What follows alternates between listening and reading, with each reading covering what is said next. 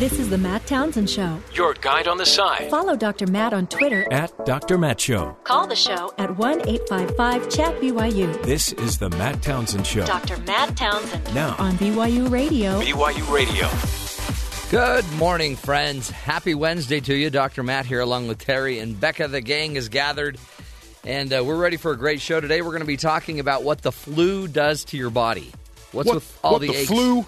What the flu? What's it's all these aches and pains? Something's going on, and we think uh, we we might think that the pains are because the infection is infecting us, and that makes our body ache. But it actually may be that our body is sending and doing certain things, and the aching is a sign that it's actually responding to the flu.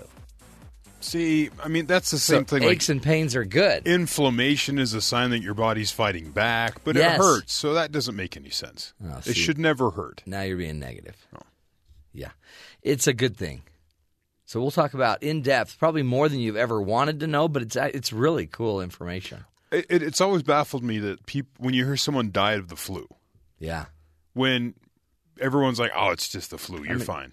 Yeah, just fight it off. Just have some chicken soup, hang out a while, and you'll be fine." yeah, watch Netflix. And it, it's a serious thing that we just sort of all take for granted because it's normally just sort of a minor inconvenience, and you move on. Right. But if your body is weak in certain ways and you get the flu, then you may be in a world of uh, trouble and pain. So we'll uh, we will get into that interesting topic up in a few minutes. Also, um, speaking of world of pain, uh, the new the the embattled nominee for the VA job. By the way, a job that has about three hundred thousand employees. It's the second biggest department in the Yeah. government. and the president uh, President Trump wants his doctor, Rear Admiral Admiral Ronnie Jackson, Yeah. to be the guy that takes that seat. But now, other information is coming out that may, uh, you know, create problems for the for Dr. Jackson. And but President Trump just thinks it's kind of like a witch hunt.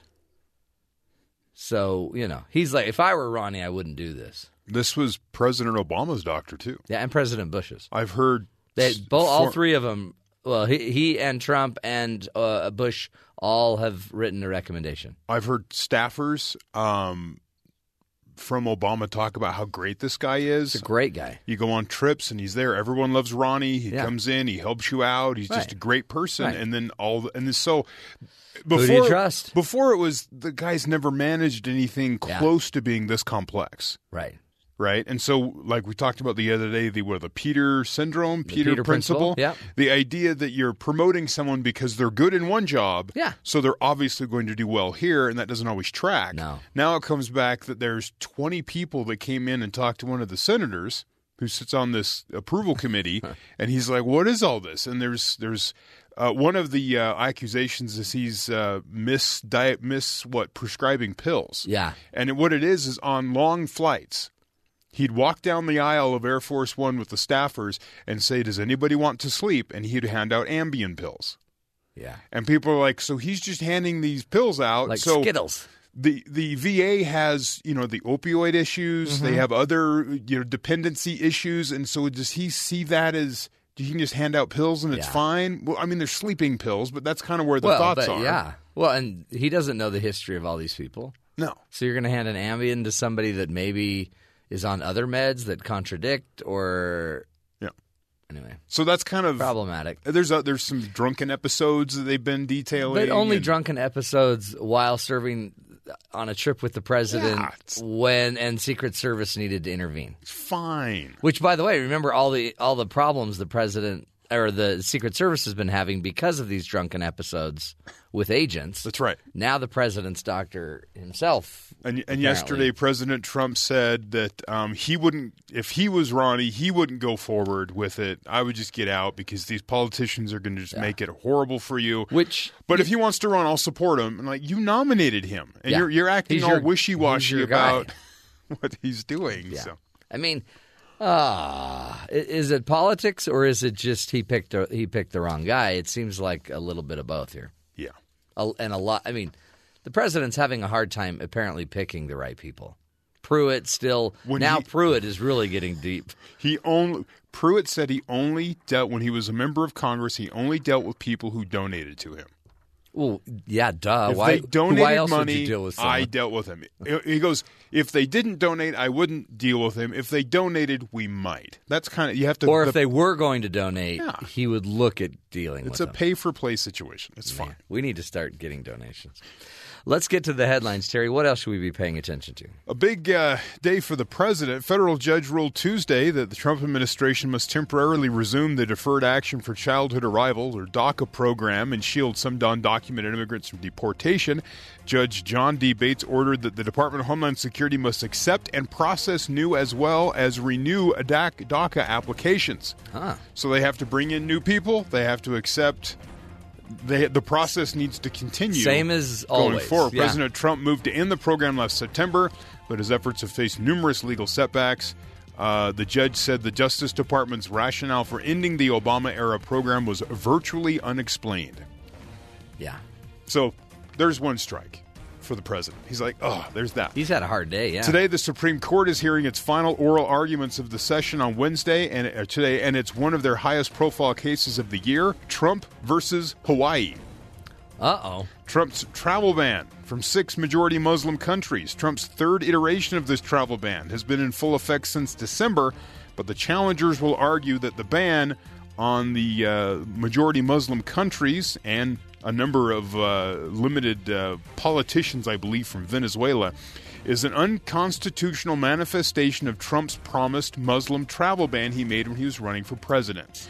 That it all came from the same idea, from the first travel ban to the second Yeah. to the third, that the whole uh, creation impetus of the whole thing was he stood there and said, We're going to ban Muslims. Oh, yeah. And then they walked it back, but they're saying, no, that's where Yeah. this comes from. The Trump administration will say that the ban is a lawful exercise of the president's broad discretion over immigration and national security matters. The justices will uh, will po- also have to possibly decide on whether the president's tweets constitute policy statements. Wow. Because he talked about the Muslim ban. Like at first he goes, "It's not a Muslim ban," and then in the next sentence he says, "It's a Muslim ban."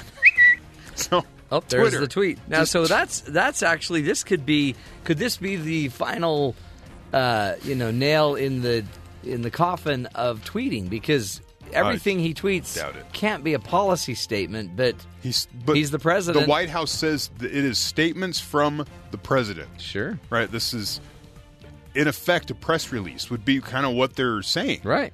But then they uh, then they want to have it both ways. And, oh no no he was just he was just frustrated and venting. He was just tweet balling. So it's this the Supreme Court will have to deal with Twitter. Yes. Uh, a commission on college basketball.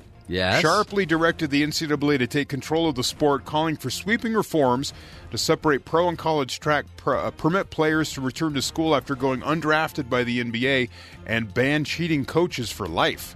The independent commission, led by former Secretary of State Condoleezza Rice, released a detailed 60 page report today, seven months after the group formed by the NCAA in response to the federal corruption investigation that rocked college basketball. Wow. But So the FBI is looking into it. They formed this commission and they came back with some recommendations. Condi's on it. She is. There's 10 people, including some assistant coaches, have been charged in bribery and, a kickback scheme. A high profile program such as Arizona and Louisville and Kansas have been tied to a possible NCAA violations.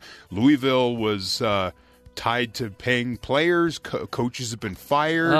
You have uh, what the Arizona head coach is uh, reportedly on a uh, FBI wiretap talking about paying to get a player to Arizona, like something around hundred thousand dollars. They've denied it all, but Yeah. then the Board of Regents in Arizona said that if the coach is actually found to have lied about any of this, he has to pay a fine to them, type of thing. They work that into his contract, I Oh, believe. So, and the permanent firing of anybody that does this, that's a great idea. yeah, so all kinds of different things. So the AP gave me a, a text this morning that really kind of sums Hold up. you and the AP are like yeah, we're, out we're now? connected here. It says uh, the panel calls on the NCAA to ban cheats. So anyone that cheats on rules like coaches and stuff, they're out. End one and done. So if a, a player comes in, plays for one year in college basketball, and then goes pro, Yeah. because that's causing an environment for cheating because this guy's not going to stay for school so we might as well get our agents in there and get our hooks in him before he goes pro Oh, yeah. and that starts messing with the Oh, college so they would end that so you're not they, allowed to. they recommended the NBA end their policy if you have to be 19 to get into get into the NBA. Oh, so which, that way they which causes the one and done problem in Right. college basketball. Um, so no word on if the NBA wants to be part of that. Yeah. They want the NCAA to outsource enforcement. oh, really? So have Don't an outside agency be in charge instead of the. NCAA enforcing things sort of in an unmeasured, uneven sort of way. You know who they should get? Dog the Bounty Hunter. You could get Dog the Bounty He'd Hunter. be fantastic. They also want to certify agents who are around these kids. Oh, make oh, sure they're so they have to be legit. like a legit licensed agent. They gave some recommendations on the AAU programs that are around the country because there's some issues with that, and also look at shoe companies and the relationship they have with universities because they're causing Mm-hmm. an environment for corruption. Yes. Fun times.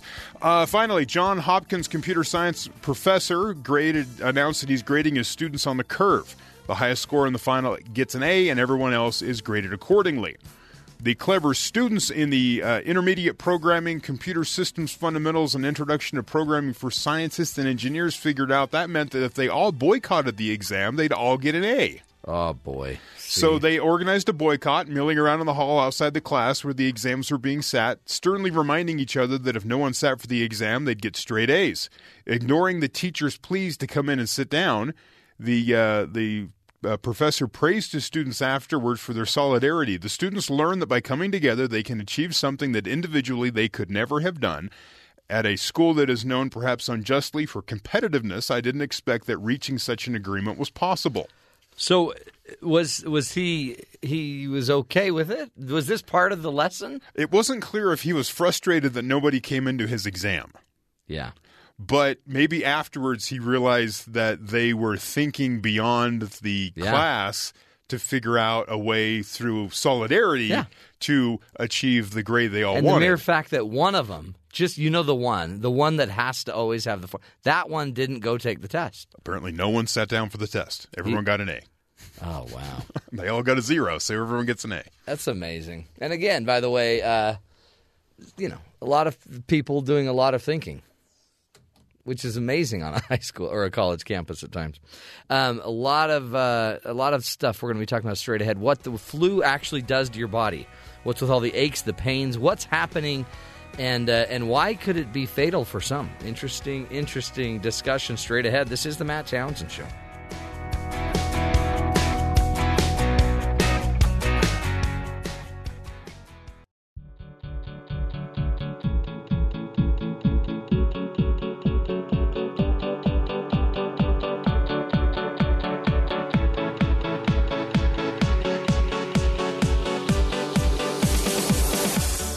Welcome back, friends, to the Matt Townsend Show. Uh, today we are talking about uh, flu and and the inf- and influenza.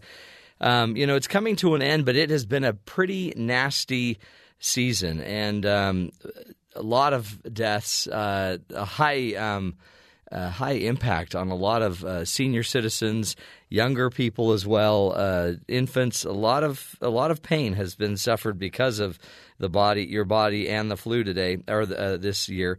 But what exactly is the flu? How does it affect our body? And uh, so we, we wanted to bring in Dr. Laura Haynes. She's a PhD from the University of Connecticut Health and uh, is a professor of immunology there and is uh, today going to walk us through um, what happens with the flu, how it impacts our body, how uh, it causes what it's, what it's doing when it's causing all the pains and the problems. Dr. Haynes, thank you so much for being with us today. Oh, glad to be here. Talk to us about um, the flu, the influenza virus. What what is going on? I mean, we always know that we've got to get our flu shots. We know that the the it's that it's a kind of a, a moving target. It seems like that we're constantly having to to fight it a different way or find a different way to fight it. It, it. Talk to us. Teach us about what is influenza and what's going on in our bodies as we start to uh, to feel the impact of it. So, the flu is a virus that enters your body via your usually your respiratory system or other mucosal membranes. It could be your eyes or your mouth, whatever, and it gets into your um, upper airways in your lungs, and that's where it infects the cells. It'll bind to receptors on specific cells in your airways, and it will then get into the cells and begin to replicate because as, as any virus w- would want to do, it wants to make more of itself.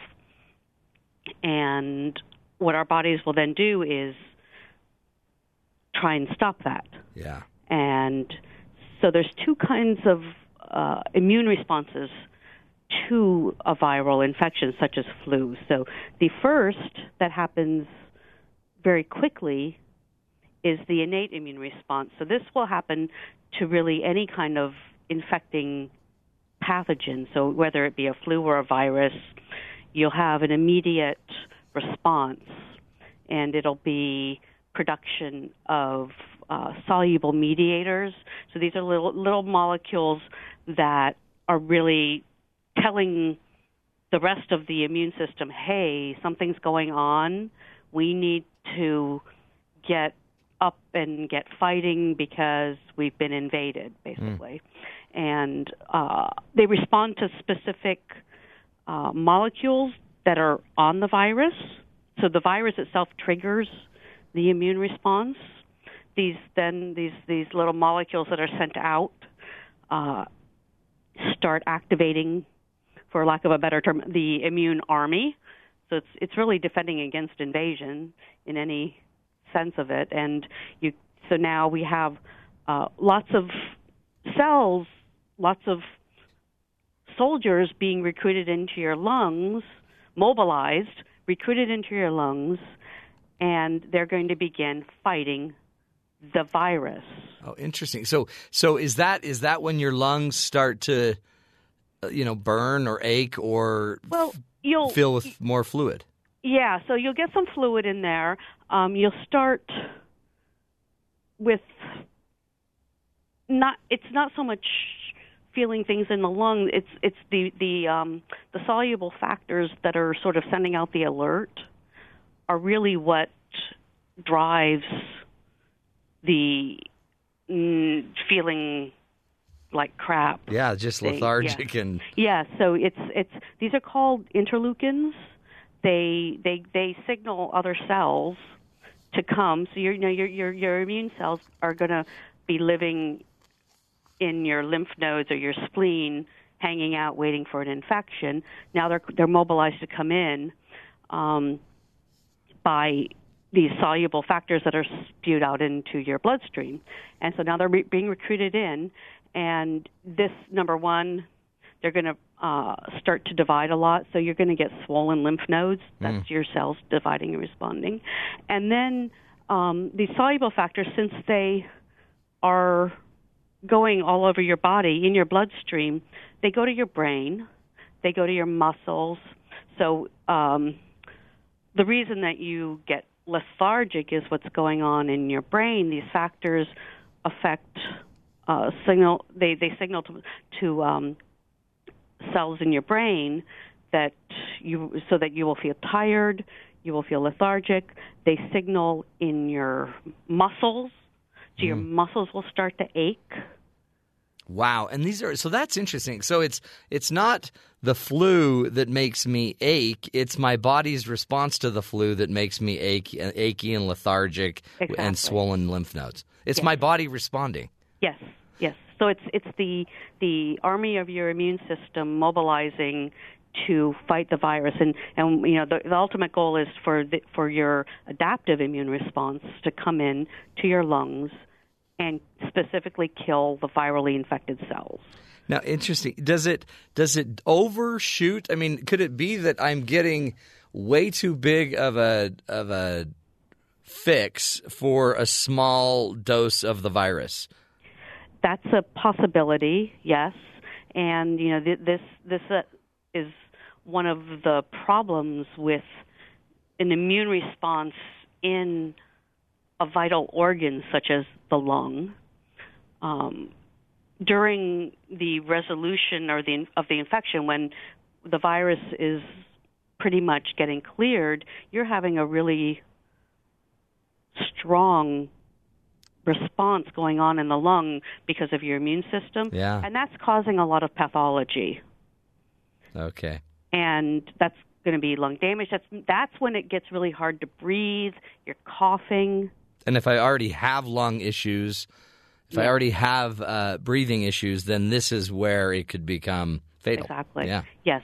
The other problem with this is this really now sets up a stage for uh, secondary infections. So you can get a secondary bacterial infection. A, a lot of people who die from flu actually don't really die from flu. They'll die from secondary bacterial pneumonia. Mm-hmm. And that's you know you just you begin to get a little better you think like you're better for a couple of days and then all of a sudden you get the bacterial pneumonia and if you're not in the hospital it's not going to be good Oh wow, interesting. So, Yeah. isn't it, it? It's it really is our body doing everything it can to help us, but simultaneously it's causing pain. And if we don't watch it and pay attention, and we already have other conditions, it could it could actually exacerbate the whole situation. Exactly. So you know older folks who have uh, chronic lung disease people who or younger folks who have chronic lung disease also uh, people who smoke or people who uh, have jobs where they ha- are exposed to uh, lung irritants. These all people are really uh, much more susceptible to a bad outcome during flu Then we talk about the, the flu shot that we ought to get the flu shot. And so what is when we get the flu shot, what exactly is happening and and how is it beneficial if there are so many variations of the flu? Yes, so it, it is beneficial. It's obviously not 100% preventive, but so what the flu vaccine does is uh, it, it's, it's just purified proteins from the virus. So there's no actual virus in a flu vaccine except for the flu mist, which is the what you get up your nose, which they haven't been recommending. It hasn't been working well lately. But um, all the flu shots that you get intramuscularly in your arm, they're all they ha- contain no flu virus. So, um, and the goal of those is to induce an antibody response. And now the antibodies are going to be made by a responding uh, B lymphocytes, and the antibodies will circulate. And once you have the virus in your lungs, or once it, it, it gets introduced to your body, what the antibodies do, they're just little um, molecules that can bind to the virus. They're specific for a specific type of the flu virus, and that's decided about now. Is they're, where they're, they're deciding what flu viruses need to be in the vaccine for next year. Um, so they'll bind to the virus, and the the the ultimate goal there is to prevent the virus from binding to the cells in your lungs. Now, maybe it doesn't work totally, but if it works a little bit, your the level of virus that actually gets in your lungs is reduced. But also, if you do get an infection and new virus is produced in your lungs from your lung cells, the antibody will mop it up quickly, quicker, yeah, quicker. yeah. So you, it's just sort of dampening down the level of infection so you don't get as sick. Uh, the other thing that we don't understand, but it's really been coming out in studies lately, is that the flu vaccine is highly correlated with reductions in heart attacks and strokes, especially in older folks. So, flu makes older people much more susceptible to heart attacks and strokes for Huh. reasons that we don't understand. Yeah. And the flu vaccine really protects against that. Wow. And then, uh, so is it compounding? So if I get a flu shot every year, does it that that means I'll get different proteins uh, and uh, i- influenza proteins year after year after year? Does it make over time? Does it build a stronger bridge for me Um, or a stronger wall against this? It, it could. Um, we're not really sure. The, the the main issue with the way that the flu vaccine is made now is that it it's not obviously it's not it doesn't induce a long lived Mm. response. So you know it, it induces a, a response that is protective over a period of months, but it doesn't seem to last that, that that it's a very transient protection. And we don't understand why. You know this is part of of the immune system that that is not totally understood yet. You know what makes a long-lived response versus what makes a short-lived response? And in you know some vaccines you know like like a, a measles vaccine induces a lifelong immune response Hmm. but flu doesn't flu and and it's it's also the nature of the vaccine because it's um it's not as strong. Whereas a, a measles vaccine is a, is a attenuated live virus. A flu vaccine is protein, and it induces a different kind of immune response. Yeah. Yeah. So Does um, do, do you sense like overall that the the flu viruses that we're seeing today are they more aggressive than we would have seen 30 years ago? Are these viruses getting stronger, tougher, more um, tricky than they maybe were years ago, or is it the same virus? I mean, is, is it just another iteration? I, it's mostly another iteration. Um, you know, once in a while we'll have a strong uh, pandemic virus like we had in 2009, 2010, or like what we had in 1918. But uh, honestly, like to this year, the H3N2 was circulating more than the H1N1, which was what the pandemic was in 2010. Um, and you know, this is this is a, not a new virus. This is something that goes around every few years. So un- unless there's a perturbation of a new with a new virus or a new combination of virus, then um, we we see uh, similar things. And so if people you know, get sick and survive one pandemic, when that virus comes around again, they'll be protected. What would you say to um, people that say, "Well, man, Laura, you know, it, it sounds like a lot of people are getting the flu shot, so I probably don't need it." Uh, because I think what what I just said is that you know it doesn't protect totally. So even if you, those people who don't, who do get who who get it and still get sick, can still transmit it to you. Yeah. And my my big issue with people who don't get the flu shot is that if they get sick, you know, they, they may be young and healthy, but you know they're going to go But grandma may vis- not be. visit grandma Yeah. or or, or you know visit uh, elderly people, and they, the younger people are much more protected when they get the flu vaccine than older people are, and which is not good because older people are way more susceptible to getting really sick. So. Um, Honestly, when you're getting the flu shot, you're probably getting it not for yourself so much, but to keep from transmitting it to other people. That's a great way to look at it. Yeah. What would you? Um, I mean, I- guess in the end, because then we also hear. Uh, I mean, this is something that if if I have a lung issue, if I have asthma or severe asthma or other issues that, or and what are some of those issues that would make me more susceptible that I really need to make sure I'm paying attention when they're talking about the flu. So yes, so anyone who has asthma, respiratory allergies, um, COPD, emphysema, um, or even if you know you're just really prone to getting a lot of viral infections, uh, you know, young adults of that nature, um, also young kids. So young kids, you know, most most people once they get to be an adult have some flu immunity. They're not they've been exposed to flu, so they're a bit protected. But young kids are not. They're very um their immune systems are quite naive and and so they can get really sick. And I think this past season we've seen a lot of kids die from flu. That's so tragic. Well, Laura, we appreciate your insight uh, and your great, your great just willingness to help uh, help us understand that uh, when you are feeling all the pains, all the aches, all the trouble, the congestion in your chest, uh, it's really your body getting to work. It's a sign of good, not necessarily a sign just of the bad. Your body is engaged. Um, Laura Haynes, again, PhD, professor of immunology at the University of Connecticut Health, um, and uh, great, uh, great insights. Thank you very much. We will continue the journey, continue learning, doing what we can to make not just the the world uh, a better place from you know influenza, But uh, up next, we'll do a little coach's corner, see if we can improve our relationships along the way. This is the Matt Townsend Show.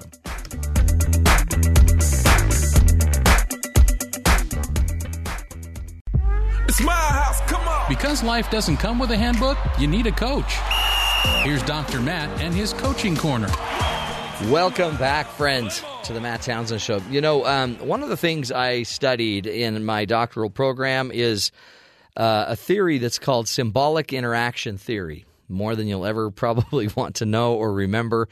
But the idea behind the theory is it's a social psychology theory, which basically says that all symbols in life are created, right? So you're not born just knowing something. You don't you don't necessarily know what a pen is. You don't know who your family are in relation. I mean, as you would know them today, but that that symbol, that I that information becomes different as you interact with it over time.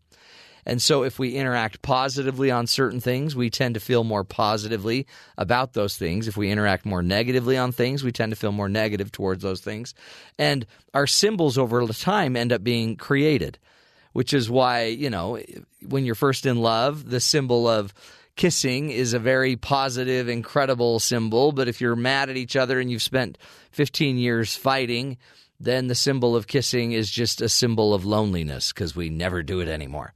And so, um, why I bring this up is that I we talk a lot about creating resilient kids, creating more resilient families. And I one of the things I was thinking about recently is maybe what we need to get better at is sharing some of our stories as we interact with our family and our kids. And I think there's certain stories that induce or create more resiliency for our kids and our families. And these stories a lot of times they they may be told but they may not be told in a way that you're trying to foster the principle of resiliency. Uh, resiliency is that ability to to bend and and twist and kind of handle the winds of the world and um, and still be able to kind of snap back to your to your healthy state. And so, um, one of the things I wanted to talk about are some of these stories that you should probably be sharing with your family. I know I need to be sharing more of with my family. These stories, by the way, will start to normalize the fact that life is hard. Life, there are some struggles, but it will also normalize the fact that it's through pain that you progress. Um, that it's not the trial that's the key, it's the response to the trial. Um, it might also share with your kids that you were like them I've just noticed with my own children that I end up having opportunity after opportunity to share these stories as they, you know, are coming to me and we're dealing with their life trials. Uh, but it might be important to share a few of these. One of the stories that we may we we need to make sure we're sharing with our kids is that what I call the the who am I story. When did you realize and get a really good identity or idea of who you are? everybody, you may have had that moment when you know you were tempted or somebody asked you to do something that was against your value system and maybe you did do it or maybe you didn't but you really started to come to this realization that you know what i i'm better than that you know or the identity that you realize that you could probably you can you could be a doctor or you could you could get into this school that you want to get into and you started to form your identity as a teacher or as a, a you know a mathematician or a scientist. That's the who am I story. And I think kids, especially like my college kids, need to know how I came to know who I was. So I try to share that story. Another story you could share is the what matters most story, like where you actually learned a very important value lesson on one of your values. And you just share the story. I remember working on Sunday uh, at a golf course. My entire life, uh, I was always taught you don't work on Sunday. Sunday's God's day. Give it to God. Well, I, you know, had a chance to work at a golf course, and that would give me free golfing opportunities. So I started working on Sunday, and I always felt bad about it. And then one day, as I'm working on this Sunday, I'm driving a Cushman golf truck around the golf course, and ended up crashing it right into a fence and ripped a fence down, basically, a big metal fence. And uh, I was thrown 20, 30 feet and messed up a little bit. And right then, as I'm walking back to get help uh, from my fellow workers, I realized, yeah, I don't value working on Sunday. I just don't value. I just don't value working on Sunday. So anyway, I ended up realizing that um, I I need to I need to not work on Sunday anymore. And I walked right in and said, Yeah, I crashed this and I can't work on Sundays anymore. anyway, they looked at me like, Okay. But that was a really interesting story to share with my kids. And uh, we're going to constantly be talking more about the stories we need to be sharing because they're not going to learn something that you don't share. But some of these stories are, are groundbreaking and it actually makes you more human in their eyes. We'll continue the journey, folks. More straight ahead. This is the Matt Townsend Show, helping you be the good in the world.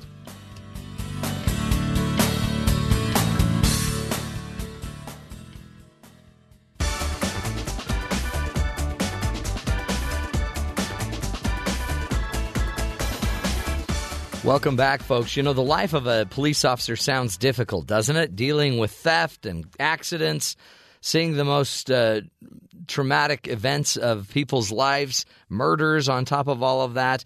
You know, you think the last thing on their mind would be uh, anything about their untucked shirt.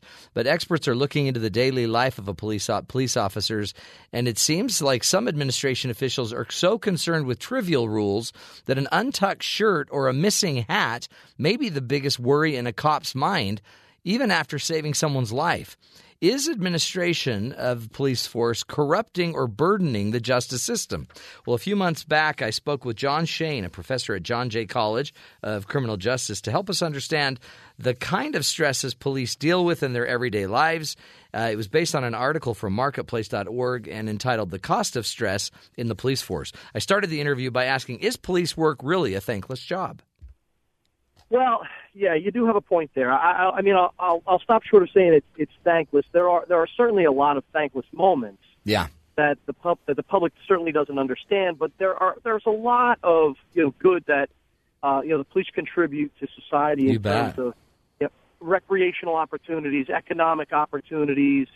Uh, you cannot have a viable community with employment, recreation, good schools, without having a very strong uh, police force. And you know, yes, uh, no, nobody likes when the lights are, are turned on behind them while they're traveling down the road uh, above the speed limit. You know, but there there are good reasons for that, and and you know, discretion certainly plays a lot into how police officers interact with members of the community.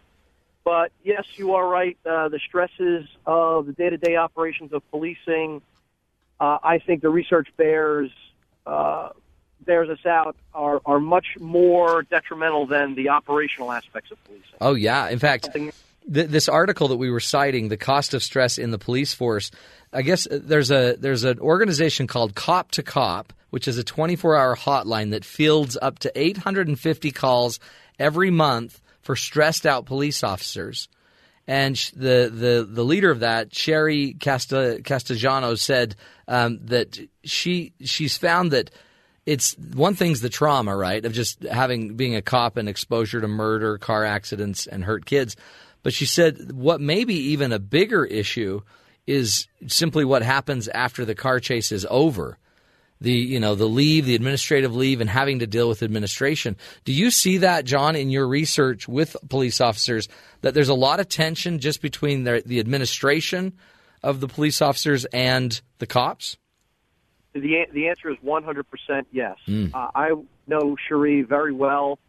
When she started Cop to Cop, I was working in the Newark Police Department, and my division and myself and a couple others were instrumental in getting that operation up and running Oh, great. between the Newark Police Department and you know, University Hospital at the time. So we're going back now probably to about uh, 1996, 97, Wow. somewhere around there. So it's up around 20 years. But the research that I've done and uh, the interviews that I've done with police officers have certainly bear witness to the fact that it is the administrative side of policing that is much more detrimental to their emotional well-being and their stress levels than it is the operation.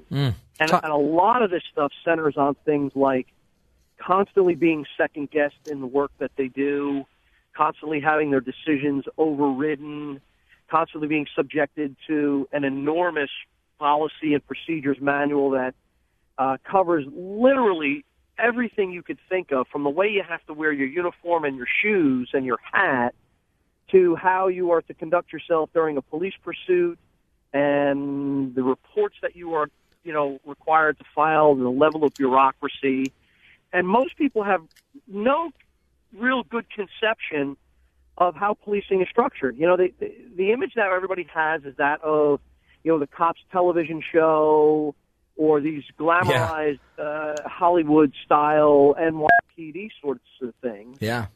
But the, the reality of police work is that most police departments around the country are about 15 police officers. Some are very, very, uh, very small. They're nothing like the NYPD.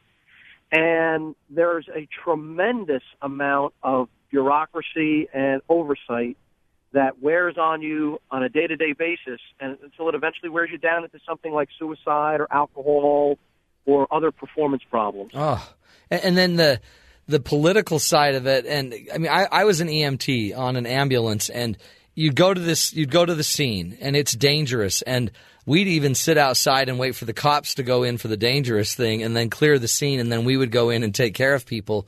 But what was so amazing to me is after all the intensity and getting everything done, and you finally you risk life and limb, and you get to the hospital, you get the patient taken care of, then you still have a half hour to forty minutes of paperwork. And and then to have your leader come in and say, "Now what was this?" and start questioning your paperwork, you're like, "Holy cow!"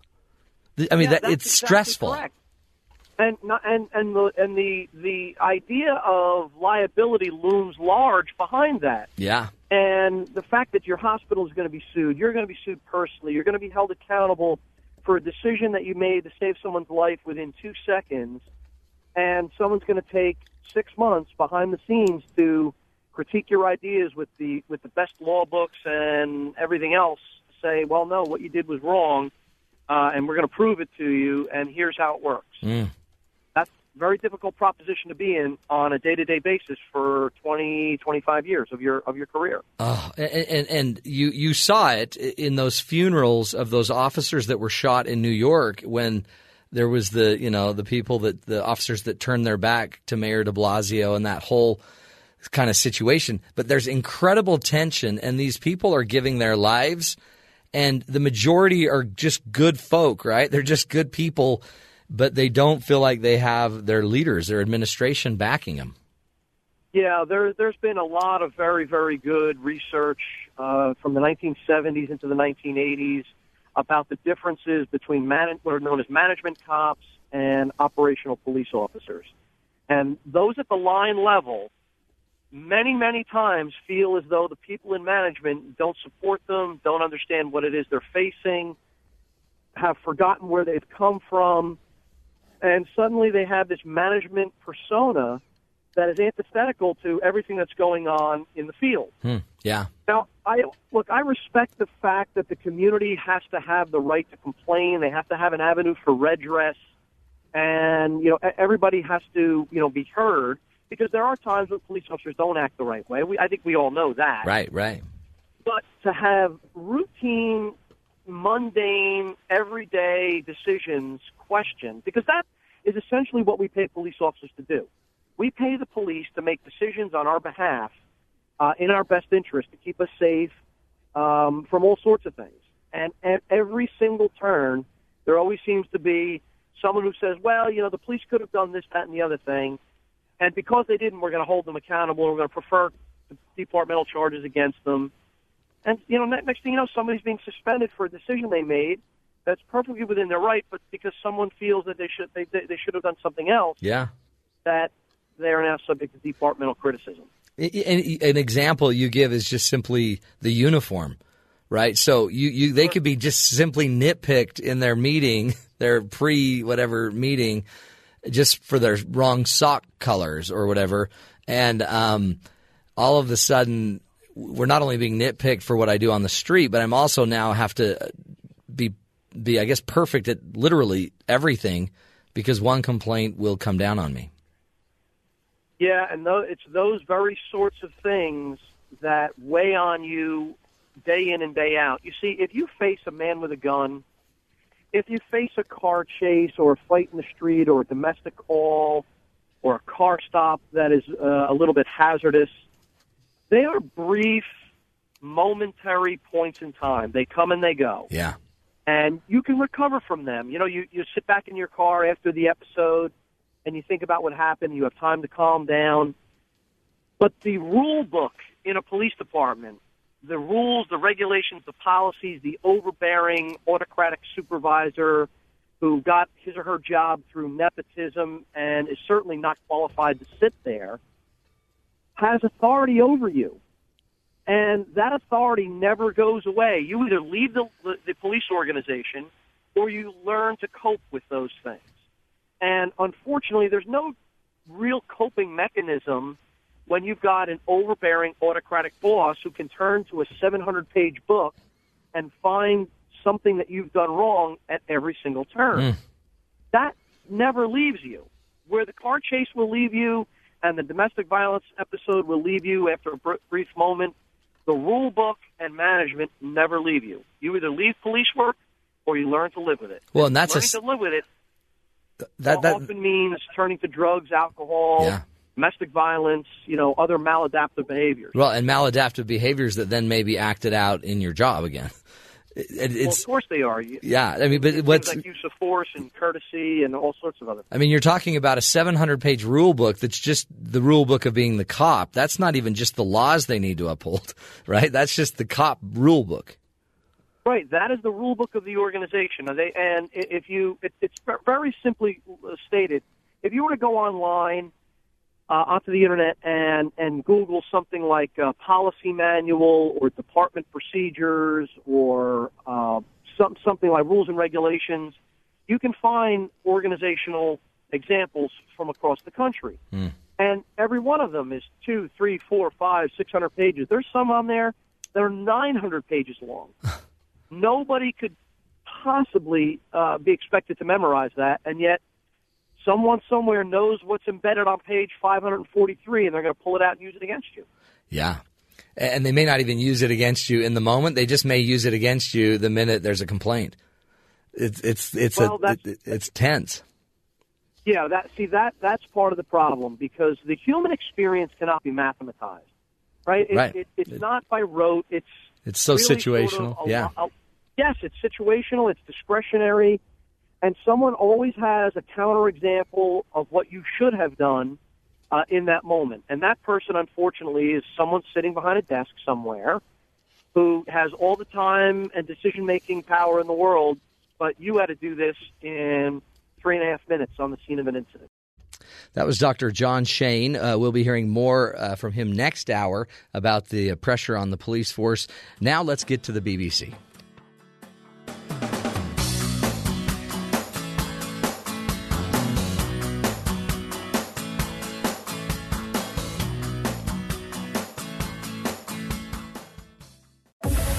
The Matt Townsend Show. Your guide on the side Follow Dr. Matt on Twitter. at Dr. Matt Show. Call the show at 1 855 Chat BYU. This is the Matt Townsend Show. Dr. Matt Townsend Now, on BYU Radio. BYU Radio.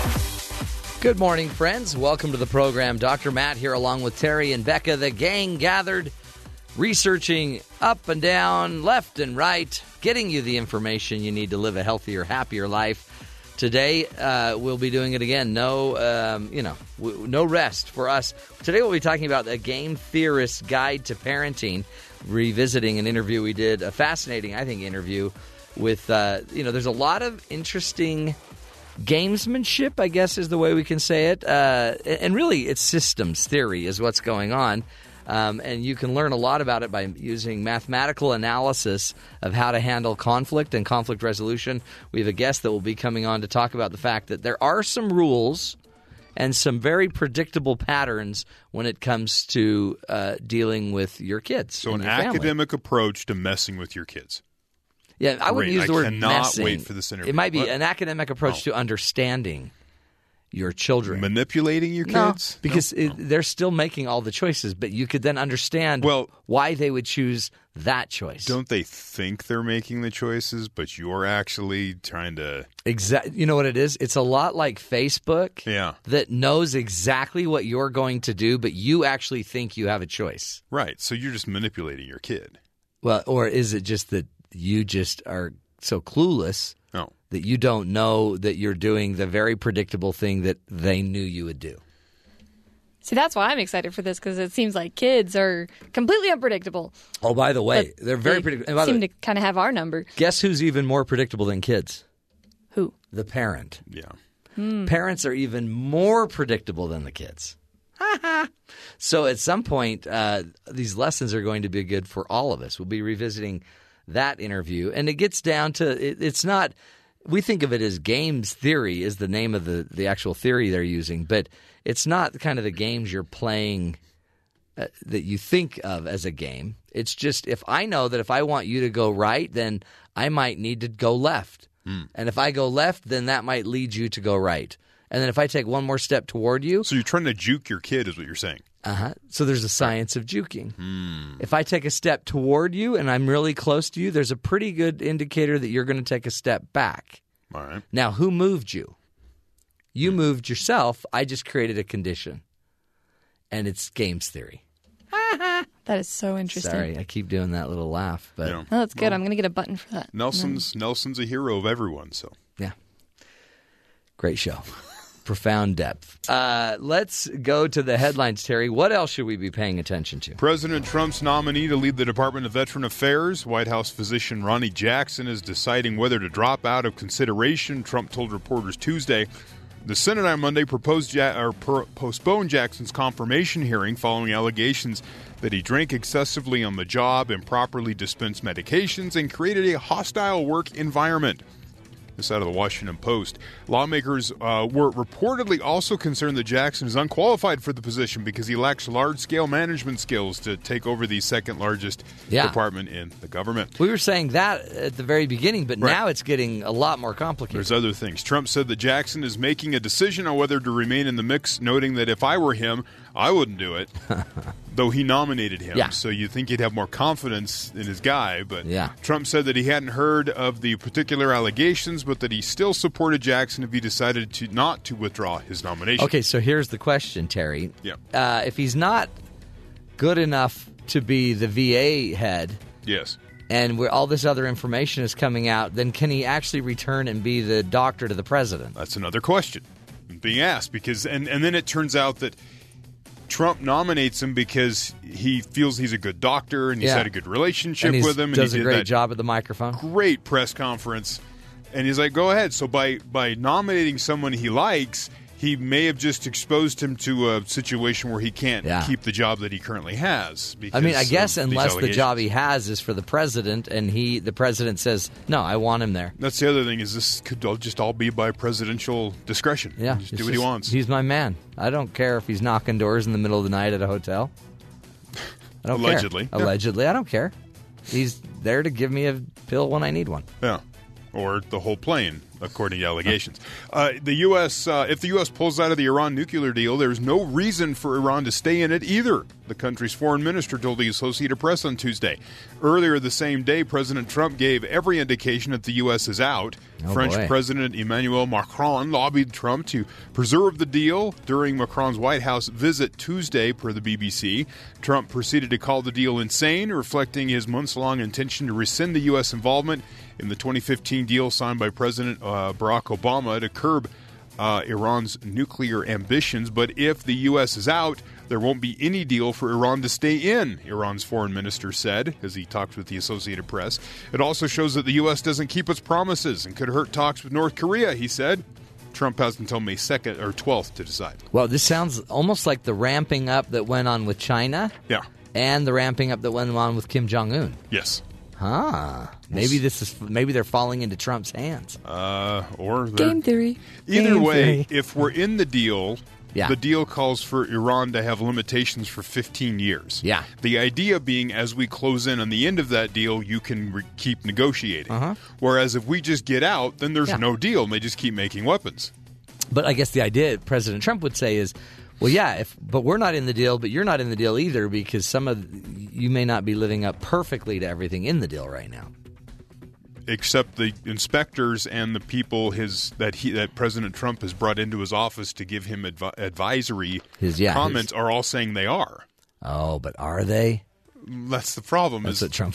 Are they? I don't know what evidence he has. They haven't, but the evidence apparently he's given from his people or that they are. Yeah. So. Well, and by Oh, the way, his his buddy uh, Macron, Yeah. is like, oh yeah, stay in this. he's speaking Stay today in, in it. front of Congress, and Yeah. he's going to recommend they stay in. The problem is it's not up to Congress; it's Right. up to the president. Right. So maybe they can put pressure. I don't know. So Intense. See what happens. Streaming services are bringing in more revenue than CD sales and digital downloads for the first time in recording industry history. Reuters reported on Tuesday.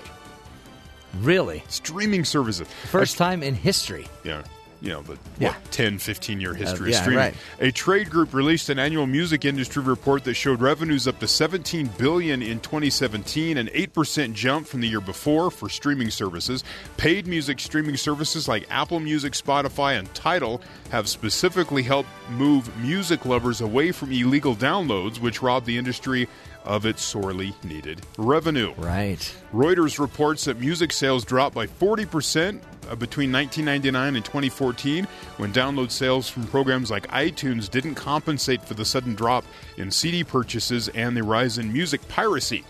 Now, the industry reports that 176 million users were paying for streaming subscriptions in 2017, funneling Wow. that cash back to the industry. Wow. Granted, at a lower rate than the $15 for a CD, Yeah. But it's it's revenue. And it's coming in. And, now that more people are getting into these services, more money's coming in, and they're starting to see that revenue rise again. Oh, excellent for them, I guess. I guess. That's great news. Yeah. And now you don't have to buy a CD with one song that you want to listen to and Yeah. 14 that you care less about. I wonder now if they'll just only produce the one instead of pretending maybe. to produce 14 others that no one wants. And then, then you get those interviews where they're like, you know, I was really trying to craft a, a whole vision of where I want to. oh, just give me the song. Get rid of your vision. Uh, and finally, Ashland University in Ashland, Ohio, became the first university to announce that it would offer scholarships for skill in Fortnite Battle Royale. Really? the online game that is sweeping the nation and Yeah. irking teachers everywhere. Uh-huh. Irking. Irking them. Fortune magazine reports Ashland University is one of 66 colleges and universities in the U.S. that have joined the National Association of Collegiate Esports since it was founded in 2016.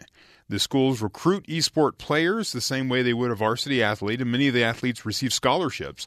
Official university, this is a, a news release, right? Yeah. It says the Ashland University esports program will be adding Fortnite Battle Royale to its title offerings beginning in the fall of 2018. It was announced by the head coach.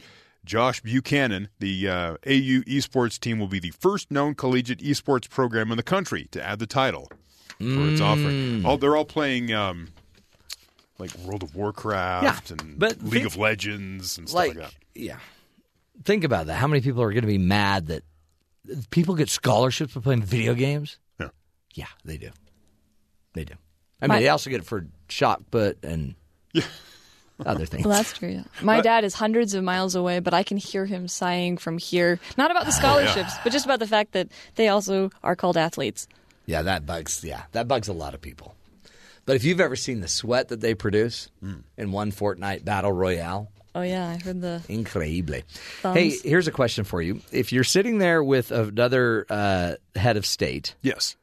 in a dark suit, and he has a little flake of dandruff on his like collar, and and the press is there, You got like 50 cameras. in fifty front of him, cameras shooting shots. From all over the world. from all over the world. Do you mention, hey, let me get that piece of dandruff off your collar and then reach over and grab it off because you want him to look good? if you have a real emotional bond with that individual, as President Trump and the President of France apparently do. Yeah. At least they keep talking But like they may- do. maybe what you do is you just reach over and grab it, but you don't make them. You don't mention. Let me get that piece of dandruff off of your See, lapel. I, I read the story and I thought that he just sort of leaned over and sort of brushed his shoulder real oh, quick. Oh, no, you watched and the then video. I, I did. It's I watched pretty- the clip and he says this. He goes, "Let me get that piece of dandruff on." And Macron was like, "What are you doing?" So this was President Trump to President Macron, and it was one of the most cringeworthy moments I why, think. Why are you touching me? Well, I, then there was I get it. Touch him, get it off of his collar if it's that important to you, but don't bring up the word dandruff. there were scenes where Trump's trying to re- hold the French president's hand as they walk around. Yeah, that was yeah. Different I mean, areas You know, that, that could just be taken out of context. Uh, the four, the the the, the, The dandruff, though. both both the presidents and their wives trying to have photos together on different parts of the just the whole thing's awkward. But like, eh, like the the hand holding with President Macron, if they were like neener neener neener and they're skip, I mean that would be weird. Yeah. But it's just that's just a moment. He's trying to drag him out But a the door. or minute your something, I don't voice says, "Let me get that dandruff off of your lapel because I don't, I want you to look good," Right. Because I want you to look good. and the minute he reaches That's over, best part. all these cameras start popping. Oh, brother! Just what a missed opportunity to to say, "Don't be flaky." Yeah. Have you heard of uh, Head and Shoulders? oh, those flakes. That head of state in France, he's got a great head on his shoulders. That's a different Head and Shoulders. Oh. man! Up next, we'll be talking about the Game Theorist's Guide to Parenting. What do uh, what do the systems thinkers see going on in parenting relationships? How can mathematicians help us better understand what's going on with our families? Straight ahead.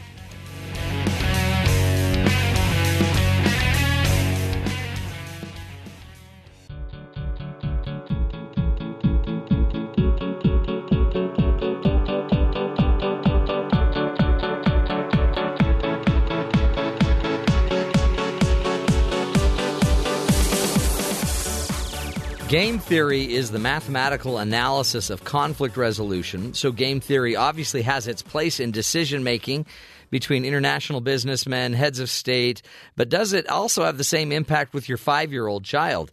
Dr. Kevin Zollman is an associate professor of philosophy at Carnegie Mellon University and the author of the book, The Game Theorist's Guide to Parenting, and explained with uh, to us not long ago um, that it actually does. There's a lot of power in these theories and they can impact our kids very positively. He said, I began, oh no, I began the interview um, with Dr. Zollman by asking if he could explain what game theory is and why it is being used in parenting.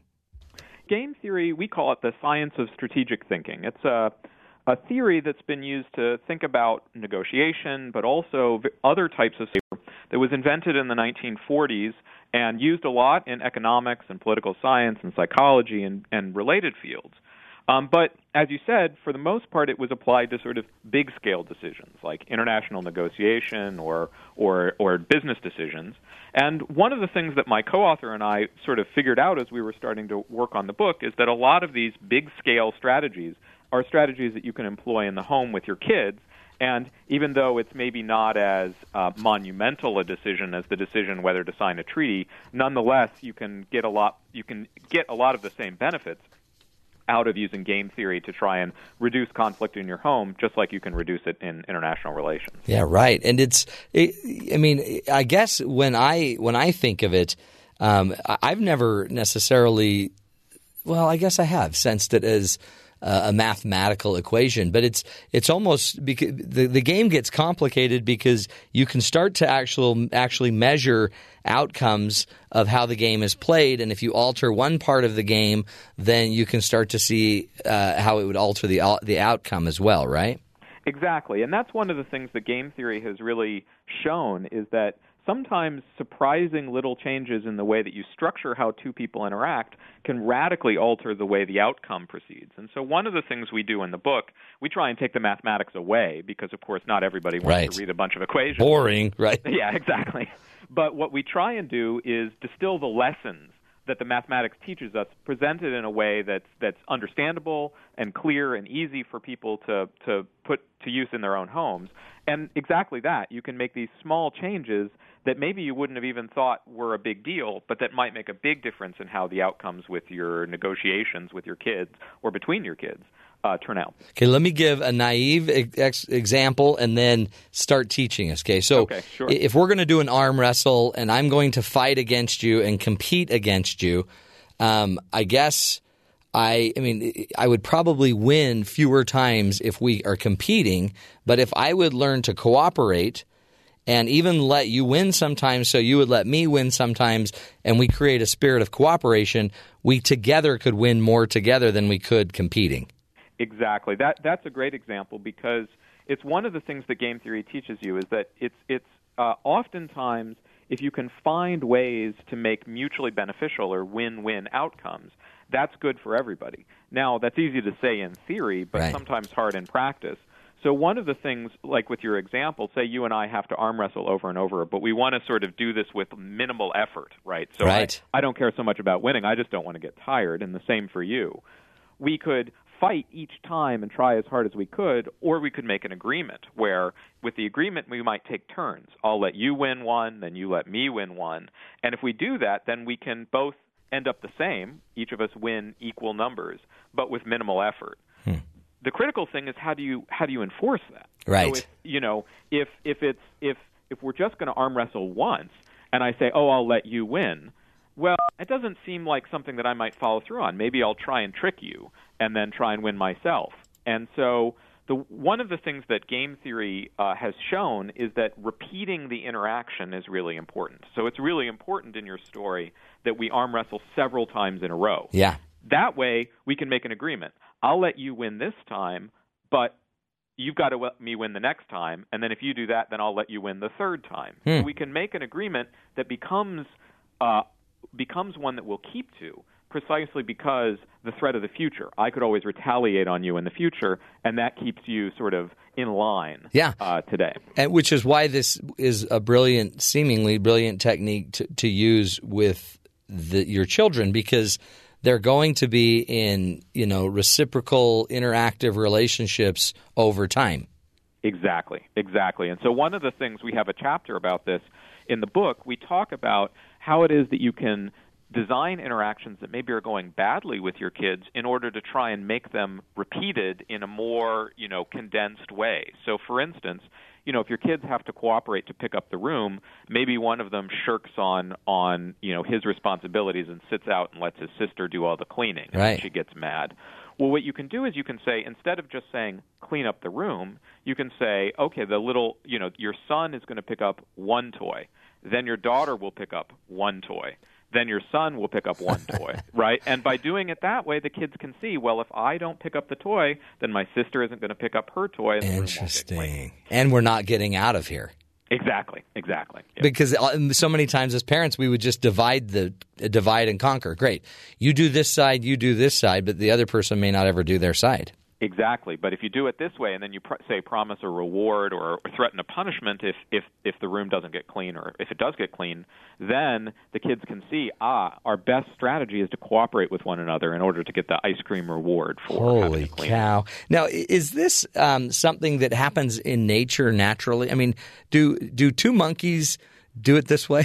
Yes, actually, my favorite example of this is is is a bit creepy, but I kind of like it nonetheless. Uh, is with vampire bats. Oh yeah, So they, these are real things, uh, and if your listeners didn't know that, they might not sleep tonight. But they really do exist. They they live in caves during the day and fly out and look for mammals whose blood they can eat uh, uh, at night. Ugh. And when they come back to the cave, you know it's hard to find the uh, hard to find the big enough mammals. So sometimes they don't eat.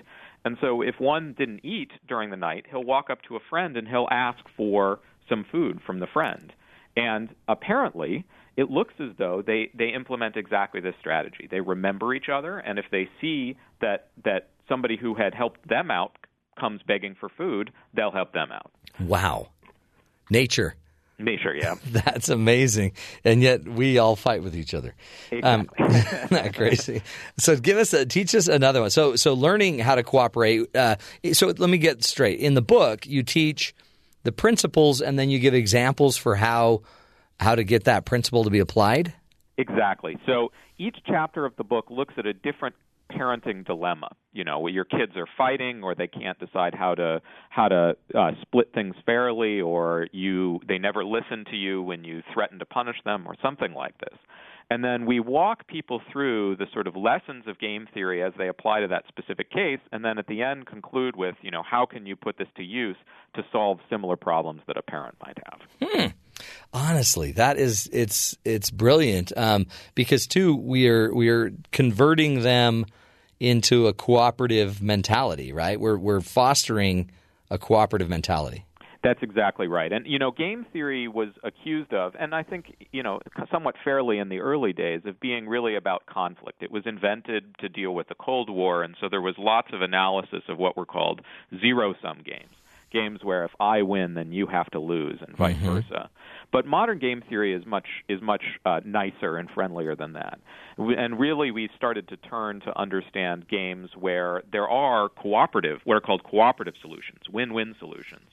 And one of the things that we emphasize in the book is that by showing your kids the various strategies that they can learn to cooperate with one another, not only are you reducing the conflict in your household, but you're also teaching them lessons that they can take with them well into their adulthood. Because of the same strategies that work between brother and sister are going to work between husband and wife, or between uh, uh, two employees that can't get along, or in any number of different contexts uh, in adulthood. Oh man, that's good.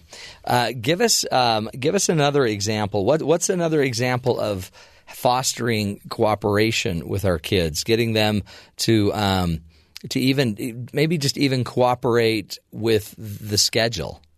Yeah, with the schedule. So that's another one that's really that's really tricky, right? Kids don't want to go to bed. Right. They want to do something else, or they want to keep watching TV. And so, how can you get them not just to cooperate with each other, but to cooperate with you, the parent? yeah. Um, one of the things that we look into is different strategies that parents can use to either punish or reward their kids for engaging in behavior that the parents want them to do the classic example that we talk about, the one everybody knows, is the dad who threatens to turn the car around if the kids don't behave in the back seat. yeah. Right? We all know the story, and we all know why the story doesn't work because dad wants to go on vacation too, and so he doesn't want to follow through on that threat. Game theorists have a term for this. It's called a non credible threat. And the idea here is, of course, the kids are smart enough, usually, to figure out that dad's not serious. He doesn't want to cancel the the the uh, the family vacation. So what one of the things we talk about is we talk about how parents can design threats or or or rewards, punishments or rewards that they uh, that they want to follow through on. So one of the suggestions we give is instead of threatening to end the vacation, what Dad could have done uh, is say, well, we're still going on vacation, but instead of going to the amusement park on Saturday, we're going to go to the museum. Oh, there you go. Right. So that's something the kids are going to go, well, dad likes museums, so he's going to want to do that. And so now we should behave because dad will actually follow through on his threat. that's just one example, but we give several Yeah. different ways that you can make your threats or threats of punishment here credible. I mean, sure, it's ruining museums for children, but you still, it was credible. It's a credible threat. Incredible. And, and that's not the only. No, example. that's I mean, great. We, we, we also talk about other things where you know you could, if say one of your children is misbehaving, you could threaten to replace their favorite activity with one of their brother or sister's favorite activities. Right. So There that's the go. case where where again. Um, brother or sister say, "Oh, you know, this is exciting. Maybe I can get to do more things that I want to do." And the one who's misbehaving says, "Ooh, I better be careful because, of course, Dad's going to do that." Um, Mm. I love this. We're, speaking with Dr. Kevin Zollman uh, from Car- Carnegie Mellon University, and he's the author of the um, the book, "The Game Theorist's Guide to Parenting." It really is allowing uh, people to interact in a way that I guess is more productive. It's it's it's more real for the players. You're allowing them to to see kind of a cause and effect relationship to what they want. Exactly, and and one of the things I find, at least, and maybe I'm just abnormal in this respect, is that I sometimes don't even realize to myself how much I care about something until I really think through, you know, well, what would I be willing to do to get it? And so I think one of the things that's useful about the auctions is it's not just that it gets chores done, although that's of course a benefit Yeah. but it's that it really helps your kids to start the process of thinking through well i want to name the family dog but do i really how much do i want it and do i want it more than my sister Hmm. that's the critical thing is that you know kids think well i want to do it and so therefore i ought to do it but they don't they haven't yet gotten to the point where they start thinking about well how much does she want to do it and how does that compare to how much i want to do it Yeah. Is um, where does the fairness idea come in? A lot of times I hear kids complaining that something's not fair. yeah And it- so, how, how do you handle fairness? This is a really interesting topic, and is one. This my co-author was the uh, person who really investigated this, and one of the things that surprised both of us when we found it out is that there really are actually two different ideas of fairness, and kids learn them at different stages. So the first one is the is the sort of jealous notion of fairness. That's the it's unfair because he got more than me. Mm-hmm. Um, and that arises at a very young age. I mean, kids develop it really early on, and any parent, I think, knows. You know, the kids will be in tears as soon as their uh, friend gets more candy at the birthday party or something. The other notion of fairness, the one that, that is sort of you might think of as the more mature, more sophisticated notion of fairness, is that it's unfair when I get more than him. Hmm. And that notion of fairness doesn't really set in until kids are more like seven or eight years old. So that the idea that kids might develop a, a, a dislike for getting too much more for themselves than somebody else gets doesn't set in until much later. So one of the things we talk about is how you can help to teach your kids that it unfairness goes both ways and how you can set up situations to encourage younger kids to be fair with their brother and sister, even though they might not have yet developed this notion of fairness that uh, that uh, comes at a later age. Do you? So do you? Is there a game? Is there a? am just trying to think of how that would look um, to create the fairness both ways. I mean, it's a it's an interesting idea. I have never thought of it. When I get more, that's that's kind of a different level of maturity but you know, in our world, we kind of say, well, if you're getting more, just keep getting it. Yeah, certainly. I mean, one of the jokes that that that my co-author and I shared is, you know, there's certainly a good number of people in the public eye that we can think of who maybe haven't got to that eight-year-old stage yet. no, some of them are running for president. Um, but it's a uh, one of the things when I was a divorce mediator, we would always say, "Great, make the deal, and then let's just be willing to reverse it." Uh-huh. So if you if we can reverse the deal and it can go either way, yeah, then it seems fair. Yeah, yeah. That's so. Game theorists have a name for it, and it's called envy free. So what that means is if both parties are indifferent between which side of the deal they get, then it's envy free. I don't envy what you got because I'm I don't desire what you have any more than what I have. Hmm. And so game theorists are really interested in how do you design negotiations so that you produce these kinds of envy-free outcomes. Is it in the end your goal with the book and games theory summarize it? So what we wanted to do was we wanted to use this sort of sometimes esoteric and very complicated theory and distill the lessons so that people who don't have the time or desire to really dig into it can take advantage of it. Yeah. And so we wanted to take these ideas that had been sort of floating around in academic circles for a long time and known, you know, taught in business school and taught in political science and give it so that the parent can really get the idea quickly, put it to use in their home without necessarily having to learn all the bells and whistles and details that the sometimes very complicated theory uh, would require if you were to say take a college class in it. Yeah, you don't need a PhD for this one. Exactly. Ex- unless you want to know it. unless you want to know it, and of right. course, I, of course, you know I love it, so, so it, it was worth it. the PhD.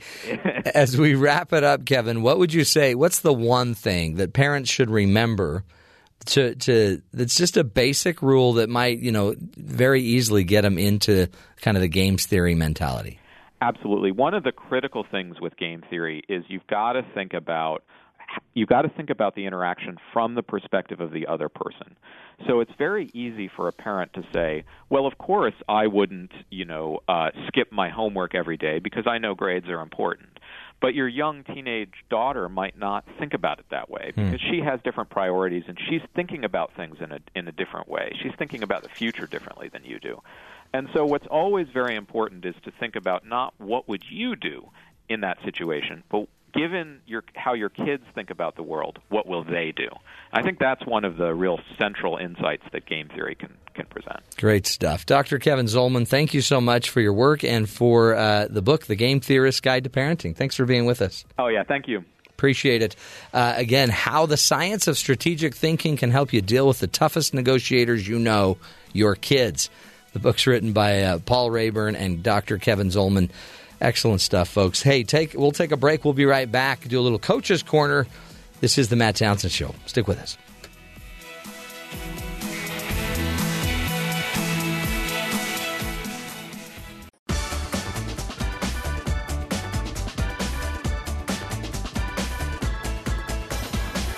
Welcome back, friends. Uh, I've been uh, talking recently, uh, last hour or two included, about um, the lessons we could teach our kids, and really by just having different discussions and maybe better discussions about life. We always talk on the show about resiliency and, and creating a, a more resilient family. Part of resiliency is helping our kids understand that life is hard and you can get through it and and really when it comes down to it too that you're already uh, able to handle a lot more than you think you are. And i think one of the things that really could help us convey this message to our children and our family are the stories we tell. So some of the stories i think we should make sure we're telling are the who am i story which is where you share with your kids very clearly how you came to know who you are in this world. If you're a spiritual person, that could be where your story about your conversion, uh, about why you believe in a higher purpose, and how that higher purpose helps you understand how you're supposed to respond today in your daily life. The lesson could also uh, get into the who am I story could be about what what you are called to accomplish on this earth, how you came to understand your specific role um, and it might even be as a father, as a mother, as a friend, as a doctor, whatever your profession is, how you came to understand that role. Um, but the kids need to know that you didn't start this world just knowing you were going to do something. You had to figure it out. And it starts to set up this idea that there is power in looking for your calling in life. Also, you could have a great discussion about that. Talk to them about their passions, talk to them about what they feel in their heart uh, deeply that is uniquely theirs to bring to the world.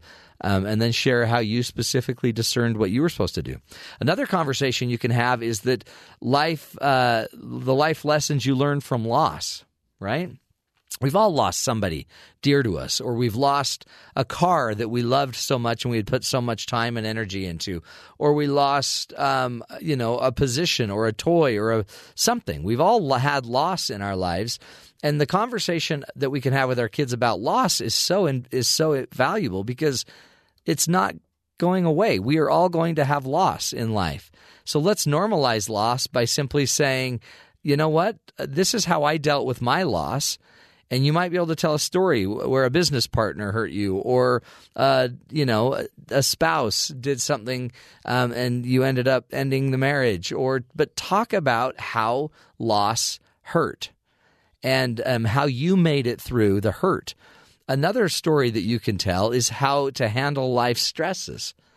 You might talk to your kids in this one where you talk about how you've learned to handle your emotions where a lot of times you want to blow up and freak out and get mad and punch somebody, but how you chose not to, or where you feel anxiety and stress and how you've learned to manage your anxiety and stress. Again, this teaches that we, we can learn that stress is normal, wanting to punch somebody and get angry is normal, but you can then start to teach your kids specific situations where you learn to manage the anxiety and manage the stress. You can have a discussion about where they struggle with it and help them figure out how to turn off the fight or flight, right?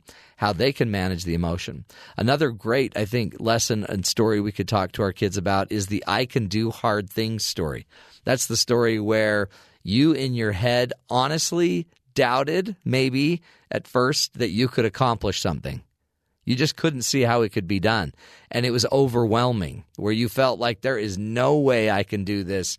And then tell the story about how you overcame the hard thing and how you, piece by piece, slowly went through the journey of doing the hard thing. Talk about how it feels to overcome such hard things.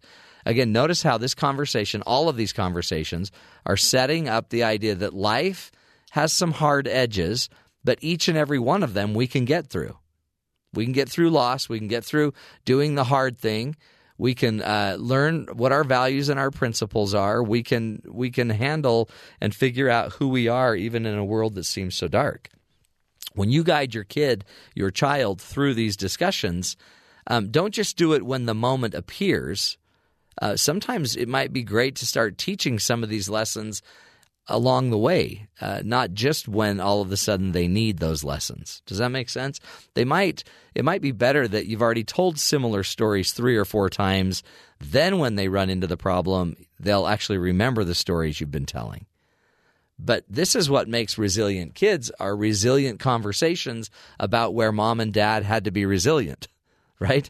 We we always talk about we want our kids to be more resilient, but the reality is resilient kids are are groomed and taught by resilient parents and resilient families.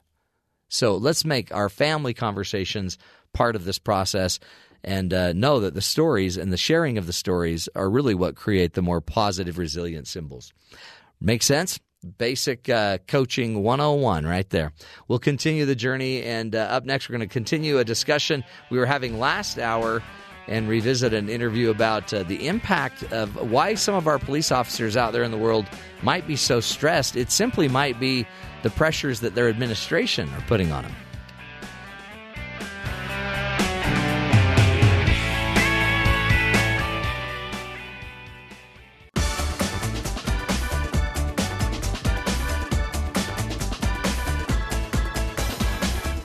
Welcome back, folks. You know, uh, it seems like nobody has it harder than a police officer in today's day and age.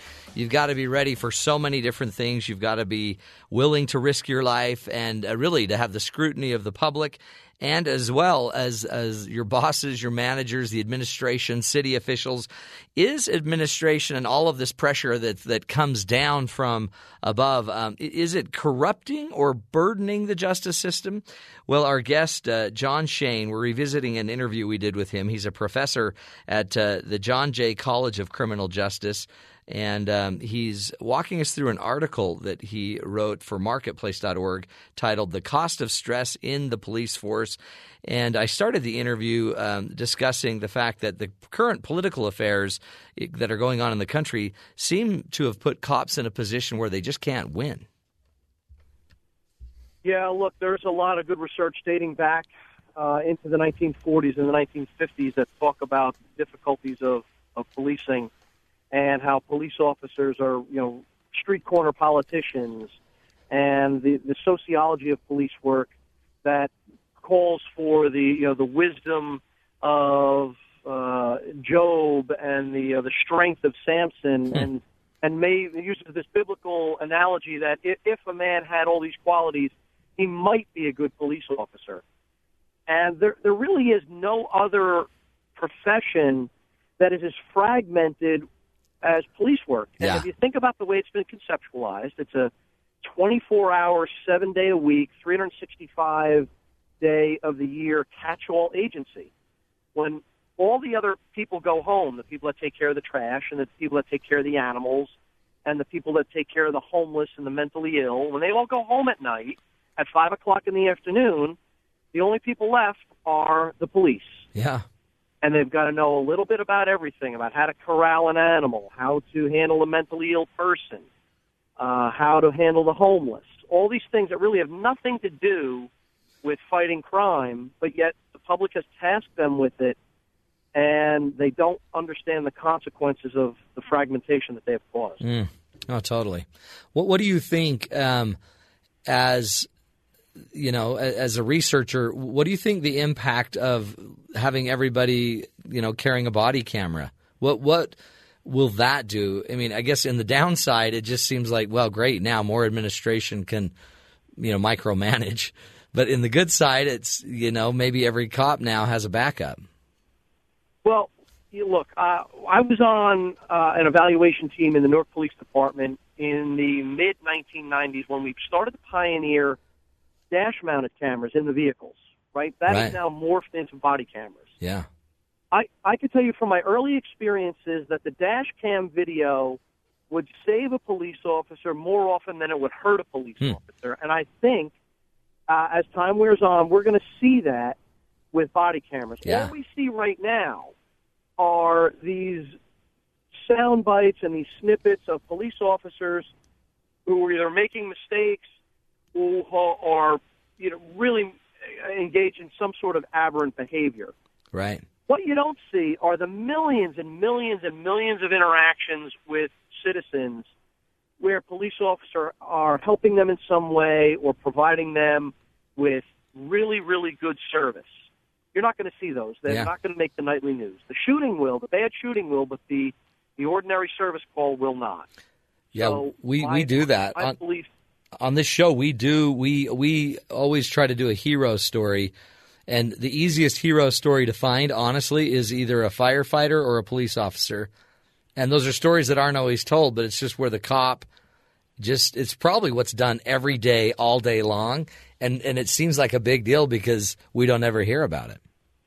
Well, I you know, I I, I should I should say you're, it's not that you're never going to hear of those stories. I should I probably shouldn't use such firm language, but what I mean to say is that the media is generally not attracted to those sorts of stories. I, I mean, I praise you for Yeah. the effort, yes.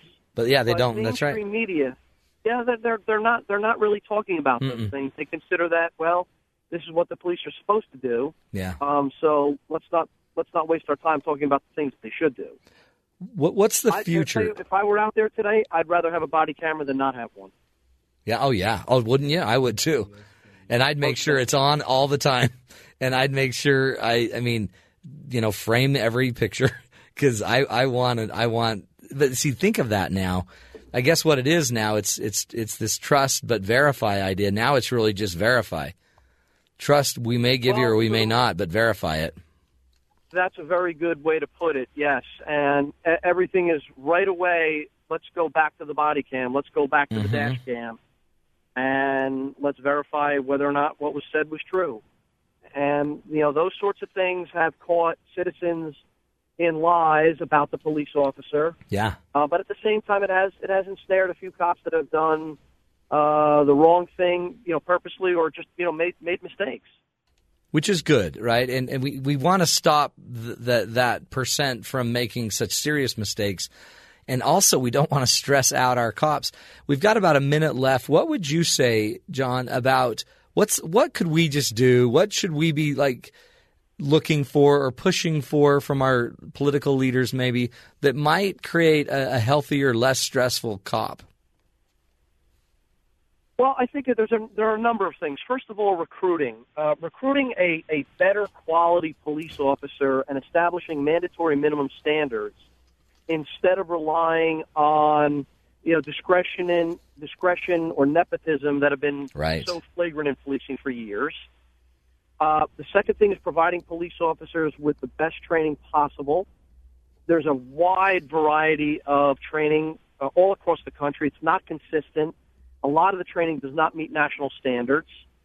And the third thing is getting the community and our political leaders to understand what police work is actually like and you know running them through what's called a citizens police academy where the police department um, takes community leaders clergy members of the business community runs them through what we call a citizens police academy uh, generally about 15 weeks one a week every night of the week for 15 weeks to explain to them you know the constitutional limitations of policing yeah and what it's like to be confronted with someone with a gun and make a decision in a fraction of a second.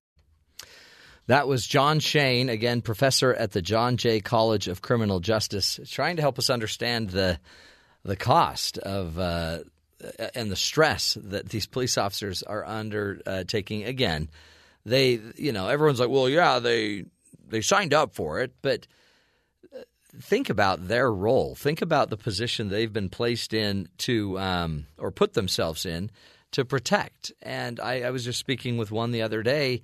It's it never ends, and a lot of I mean they're not necessarily paid the most, but right, but you know where they make a lot of money is in overtime. Not to mention the stress of being having to make a lot of your money working overtime um, sometimes dealing with the more difficult uh, aspects and the complex situations that go on. So there are obviously some bad eggs, but there also are a lot of pretty amazing uh, people that are sitting in those cars all day, and again show up, and their their job isn't to just show up at a school where there's a shooting. They actually have to show up and walk in that school or run in that school.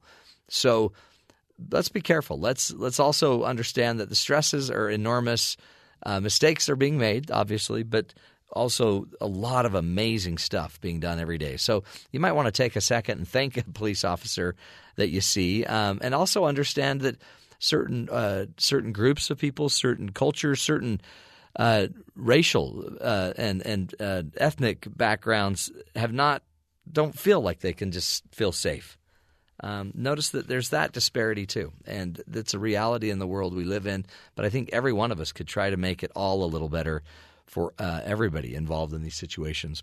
We'll continue the journey, folks, doing what we can on the show to help you be the good in the world. This is the Matt Townsend Show.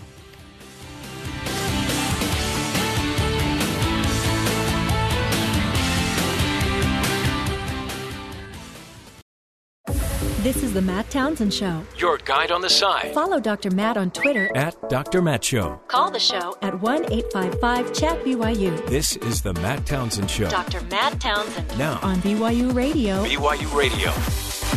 Good morning, friends. Welcome to the program. Dr. Matt here, along with Cherie and Becca. The gang is gathered, the research is in, and yes, life is difficult. It's official. And, but not for Macron and his wife. Really? No, Emmanuel Macron, president of France, is like, nah, this is a party. All right. They had a great dinner last night. Mm-hmm. Uh, They had spring lamb, yes, not the fall lamb. boing. Spring lamb. Yeah. Yeah, the fall lamb, a little gamey.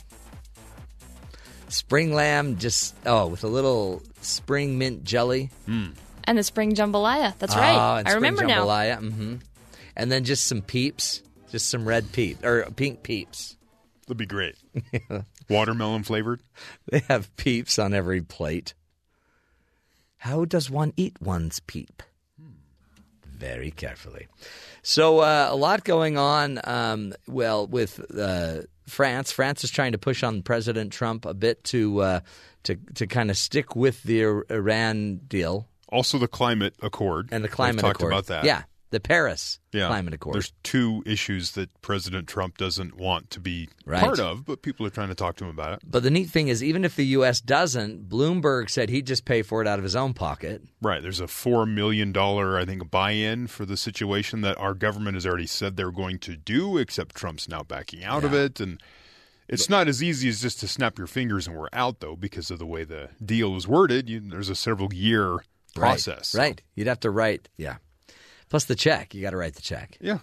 So uh, all of that is going on. President Trump also uh, cleaning off the collar of uh, President Macron, He had a little dandruff. and the Trying to- president actually made that comment. Hey, you've got a little bit of dandruff. Right. All you have to say, hey, you've just got a little lint. Let me get that for you. Eh.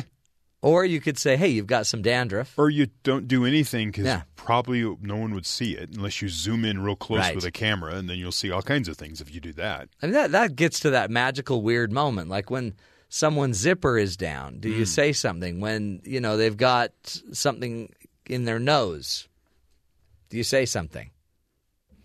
Well, I would think that a true friend would say something, but maybe not in front of tons of reporters and cameras. But what if you're a true, true friend? Then you would. a true friend would say the thing you said? I think about lint. Yeah. Hmm. Uh, yeah. Or like, hey, mosquito, let me get that. Just seemed like not the moment for that. Yeah. Maybe in the hallway or Well, he probably didn't see it then. because at some point they go, okay, we're done, and kick everybody out of the room. Then you deal with it. Yeah. Right. Because the funny thing is, the press probably wouldn't have ever written an article saying, no way, Emmanuel Macron has dandruff. Right. No one would say that. But the president did. But that's the hard part about being the He, need, president. he needs some moisturizing shampoo. yeah. The rest of us have to only be right one in a thousand times, but the president has to always be right, Yeah. even when he's wrong. I'm not seeing any updates about whether or not uh, the the president of France has a chip on his shoulder about that. Well, I don't think it was that big. Could have been. I don't know. no, but seriously, folks, we're here all day. Try the roast beef. Um, let's get to the headlines then, Cherie. What else should we be worrying about other than his lapel? Several headlines that the president may not enjoy. His pick for the uh, Veterans Affairs Administration, the former White House doctor. His he was supposed to have his uh, hearings today on where he, whether he was going to be appointed to that position or not. That's been postponed. Some allegations have come forward about uh, what uh, prescribing pills, uh, dr- drunken exploits, Yeah. and uh, a, a, a atmosphere of hostility in his under his management at the White House. I guess so. Just different things. They're investigating those things, and now it looks like he may not progress to that point of actually becoming the head of the VA. Also, a federal judge ruled on Tuesday that Trump administration must temporarily resume uh, the DACA program that shields some undocumented immigrants from deportation. The judge said that the Department of Homeland Security must accept and process new as well as renew DACA applications. And this all has to do with the whole point of why they blocked it. It was unclear, and you need to figure this out. So it's a temporary situation, but, it, you know, in that fight, it's not what the White House would want. Right. Also, the Supreme Court today will close out their session's oral arguments with a challenge to Trump's cha- uh, travel ban. It's Trump versus Hawaii is the case, if you want to look at it, and it will decide the legality of Trump's third travel ban, which was a revision of the first two, which were found by other courts to be not permissible and Right. all that stuff. So all that stuff's happening today. Also, the New York Times reports that Mick Mulvaney, President Donald Trump's budget director and acting chief of the Consumer Financial Protection Bureau, reportedly encouraged bank executives and lobbyists to participate in pay-to-play schemes. Mulvaney also said that when he served as congressman, as a congressman, he would only meet with lobbyists who had donated to his campaign. Wow. If you're a lobbyist who never gave us money, I didn't talk to you. If you're a lobbyist who gave us money, I might talk to you, he said, adding that he would talk to his constituents without exception, regardless of financial contri- contributions. Mulvaney's spokesperson said his boss was making the point that hearing from people back home was vital to our democratic process and the most important thing our representatives can, can do. It's more important than lobbyists and it's more important than money, except what he said there is the lobbyist gives me money, I might talk to him. Yeah. Oh boy. If you don't give me money, I'm never going to talk to you, which I don't know. Saying Well, that, that, Becca said the exact same thing. Right. When she was applying for the job, I'm like, "Would you just come talk to us for free?" And she's like, "No, only if you give me money." time is money. Man. A few months ago, Kim Jong Un was a little rocket man and sick puppy to the president. Uh, now he's very honorable. Trump discussed his impending meeting with the leader of North Korea amid Tuesday's White House visit with French President Emmanuel Macron. It's no set date for the summit yet, but Trump said that Kim, him and Kim have agreed to meet as soon as possible. Kim uh, has been very open, and the two men have a very good discussions prior to the meeting. Uh, Trump effused Yeah. I don't know. very positive about. Yeah. Though he did clarify that he's still not sure if the meeting will be wonderful and is prepared to walk out of it if it's not. See, uh, But he's an honorable guy. Well, and I think that puppy. just shows you. I mean, the president. This is what he's really good at: is being willing to say whatever has to be said. Other people would have been hindered by you know his human rights violations, Right. His other issues, but not President Trump. He's like, no, I mean, he's a he's a honorable person, which is, I mean, that says a lot. That's setting up the fact that he can now meet with him. Absolutely. Wow. Also, uh, remember the whole Takata airbag situation? Yeah. Hondas and Blowing a up, bunch of different cars. people, yeah, you exploding. have uh, airbags that would explode and shrapnel would come Right? flying It's out. like a cell phone. and then they put out a huge recall. Get to your dealer. Get Yeah. your. It's free. Just go get it replaced. Apparently, there's 62,307 vehicles on the road that still haven't gotten their airbag fixed. Oh. And now you get this situation where you sell a car and the car moves different hands and people don't know what's going on or Yeah. don't even know there's a recall. And you have what they're calling a ticking time bomb sitting in front of you that could go off at any moment when you run into What? somebody. So if you have a Honda, you should probably check. Yes. Look for look for the bag. See if see if there's a tag that says, "Hey, we've got a new airbag." The Department of Transportation, I believe, is what they're calling it. Their worst device is known as alphas. The driver's uh, driver's side bag has a 50-50 chance of exploding with shrapnel after a fender bender. 50 50? Yeah. Holy cow! So, you know, go get it checked out. My wife and I, her car, we went and got that fixed. Easy process. yeah, It Well, takes time, or but just armor up. armor up. Wear a helmet, face shield.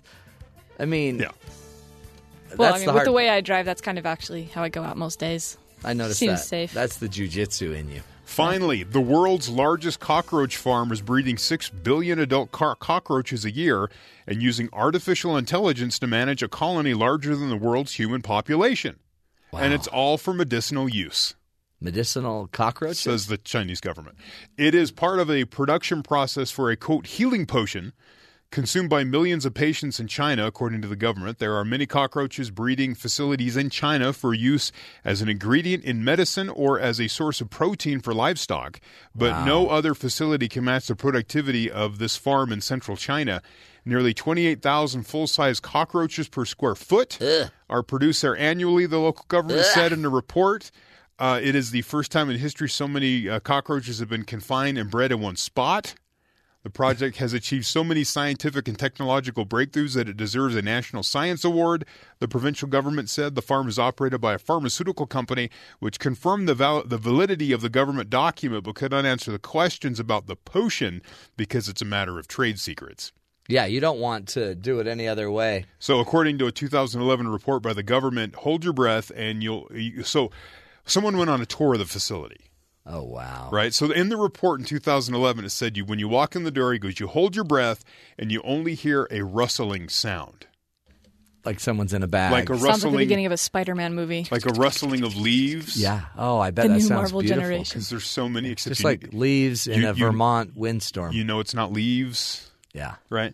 And um, they said it, it, whenever flashlights swept, the cockroaches would just you'd see them just whoosh, disappear. Do you know what would be fun is to take someone in there without telling them that this is a cockroach Oh, no. breeding Said ground. wherever the beam landed, you would hear a, a, a sound like wind blowing through leaves as everything moved out of the way from the light. It's it's like mostly darkness and I don't know why, but this reminds me of my LDS mission trip just creepy. Uh oh. where we actually took a cockroach and we froze it. We put it in the freezer, just to see what would happen. and amazingly, it was seemingly dead. Oof. And then we thawed it out, and it was alive again. Yikes. Yikes. Cockroaches are amazing. Well, isn't it isn't it said that the things that will exist like after the end of the world are cockroaches and Twinkies, Oh yeah. something like that? Well, I like half of that. Hey, there you go. I just I'm just amazed that they had a cockroach farm. I was sitting there thinking because we don't have enough Yeah. Yeah, we need to breed these. salmon farms. I understand because we're you know overfishing the seas, but Yeah.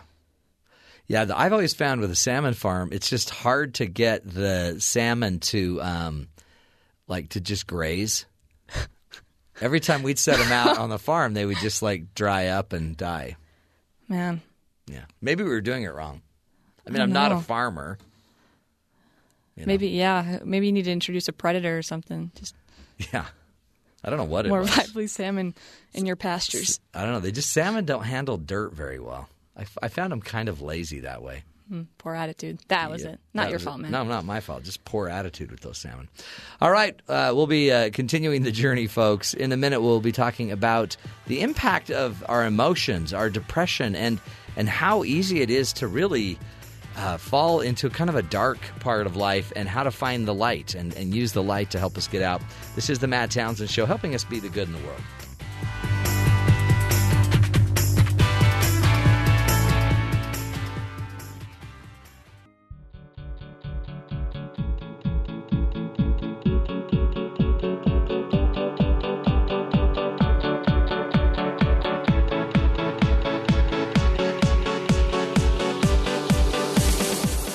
Welcome back, friends, to the Matt Townsend Show. Hey, we've got a great treat uh, today. Again, Ganel-Lyn Condie joins us. She's an author, recently published her book, You Are Magnificent. She's a popular motivational speaker, has appeared on many television and radio shows. And uh, we love having her on because she's so real. Thanks. And I mean that in the best way possible. It's what I try to lead out with. By the way, you have a son abroad on an LDS mission trip, Zimbabwe, Zimbabwe. the bottom of Africa, and interestingly, the leader of the Mormon church was just there. was just there. He shows up. Shakes my kid's hand. How cool is that? Well, so way cool. Except for for those that are of LDS orientation, you know, you get one email a week. Yeah. Right. Yeah. So we've been on pins and needles waiting Yeah. to What? hear. Because you knew he was going to be there. Right. So we know it happened Tuesday last week. So we were waiting, waiting Monday. So my son gets transferred. We hear this from someone. So we haven't even heard from him. So Oh, we wow. did. We So did see news media reports. Yeah. And that's how we got the video. It was way cool. That's pretty awesome. Yeah, it is cool. You're Be- blessed. Just to you know see your kid walking and breathing. I know. You- Just yeah, without a worm. yeah. we talked about that last. Yeah. I mean, We need an update on that, but yeah. whatever. We'll get we'll get to the update on the worm. But eh, by the way, every LDS missionary has you know brought home a worm or two. Uh, this is true. I, I brought home two, Slick and Slider. I even named mine because they were. I thought they were very close to me. So which they usually are. they're way close. It's almost like I don't know. It's like they they knew me from the inside out. they understood you. It's kind of gross, but totally true. So, talk to me about. I mean, depression about life. Life is hard. Yeah. So I don't mean to be Debbie Downer today, but I appreciate you saying I'm real. you are real. I love that. I, you know, as I was driving in today to the studio, probably in 24, 36 hours, I've had four direct messages of people that are suicidal or someone they love. Oh That is. wow. But that's because you've talked about this A lot. in the past, and Mhm. so everyone now thinks that they can go to Ganel-Lyn and talk about it. Yeah. So my 40 year old sister committed suicide four years ago, Mm. and I've I speak a lot, but I always squeeze it in there. Yeah. And it's the elephant in the room. It's the thing no one wants to really talk about. But it's but by the way, you saying it helps us Name- helps, name the- it to tame it. Name it to tame it, and then four people want more help from it, so they ha- they now know they can go to you. Yeah, and you know what? I had a I have a close friend that super articulate in giving me a word picture on my role because I have a minor in psychology, which gets me nothing. call talk, call Dr. Matt Townsend Yeah, if you really want real, Well. you know, professional advice on this. Um, but I will have the conversation. I'll have it on a stage or in a book, right? Yeah. And she said, "I see you as the person in the middle of the turnabout on the road." Yeah. And you are literally just saying, "Kate, go in that direction. Kate, turn. That's you know, cool. go Yeah. there." And I thought that's that's healthy for me to Yeah. not take ownership Mhm. and try to save, but I do feel like it's a matter of life and death, right? You're like a signal. You a signal, signal. yeah. Mhm. And I think that's the thought I wanted to share is that a lot of people think suicide rates are highest during the holidays, Mhm. and actually, it's it's uh, March to May. Oh, Which is my it? sis- Spring. yeah, spring. sad. Yeah. And the weather changes, and you think, Mhm. oh, it's sunshiny. But any school teacher listening right now knows everyone has lost their living mind at Yeah. school. They're they're all stressed out right? of their head, right? And so, if anyone's been on the edge, holding on tight all through the winter, That's it can kind of trigger. So, I think just be aware Mm. that the people that you know that may be struggling may be struggling more now, and you're not thinking that because you're not someone that's dealing with depression and Oh, right. anxiety, and you're happy that the flowers are coming up and the sun is shining. Yeah. So reach out to some of those people. And then the other awareness I've had just in the last few days is classically I say this, but every time I'm still surprised I found out someone that's um, taking some antidepressants. Yeah. I never even knew they had struggled. Had zero because we hide it so well, right don't we? right and i and i often say church work school wherever you're associating with people on a regular basis don't assume the happiest most helpful helpful person Yeah. is not the one probably dying inside Right. Right. yeah because Totally. right they're the ones that are smiling and Mhm. have have probably learned some good coping skills Yeah. I see the most successful people, the beautiful, the the healthiest, the wealthiest, the richest, the most troubled. yeah. It's all so what that tells us is everyone. everyone. That's that's why i'm willing to have a conversation about it no matter where you know a, a corporate event or an educational event or whatever Yeah. I'll squeeze it in there. Um, the thought i have to share often on this is it's a complicated issue and it's requiring big toolboxes. Mm, it's true. so my refrigerator breaks and the screwdriver doesn't fit Yeah. i don't say oh i guess we're never getting that Guess we'll never eat again. yeah, we're never going to get the you know milk out for my cocoa puffs Yeah. because you know Yeah. the the handle doesn't work. You go back to the toolbox and you find the screwdriver that fits, and then you go straight up, right? So true. To try it again. So hope is about coming up with the next plan B. Yeah. How do you do that? Like, I mean, and you're, I, th- I think you're uniquely gifted at helping people find hope. But how, how do you find hope, and where do you turn? So I'm going to be really honest with your listeners. I've struggled this week. I've had one of those weeks Having where just having any hope. just feeling depleted. Yeah. on edge. Um, I reached out to a friend of mine that's a therapist, right? And she's a friend, and so I texted her. You don't have to pay her. Yeah, I texted her on a Sunday night. Showed up in my PJs, crying, and she said all the things I know, right?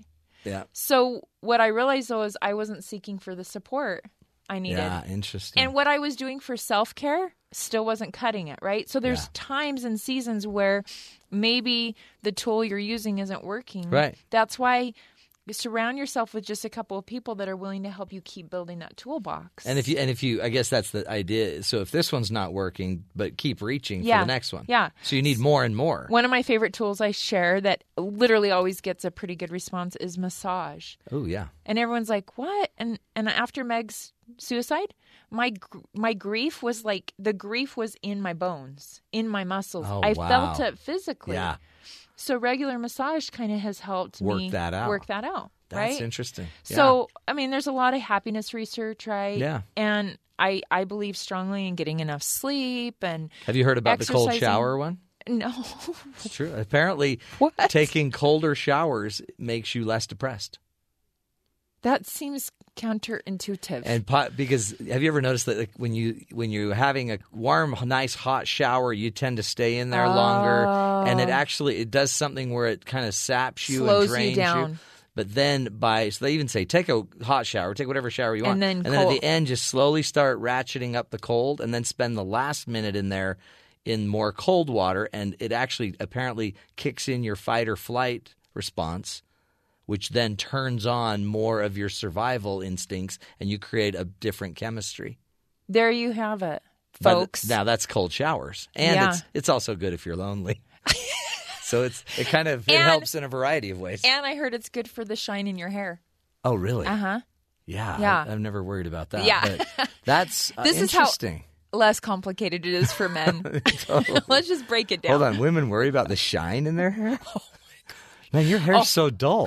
How do you say that? I mean, like, do people look at dull and shine? Oh, I did not know. Full that. industry on just shining hair. Well, you know how you I do it. You last... don't wash your hair. If you don't wash it, it gets a little. Oh, there's an industry for that too. It's called dry shampoo. Oh, Last brother. time I was here, I taught you about Instapots. I know you're teaching me a lot. Yeah, And shiny. I appreciate that. Uh, this is It's a twofer today. it's a total twofer. uh, it's so sad.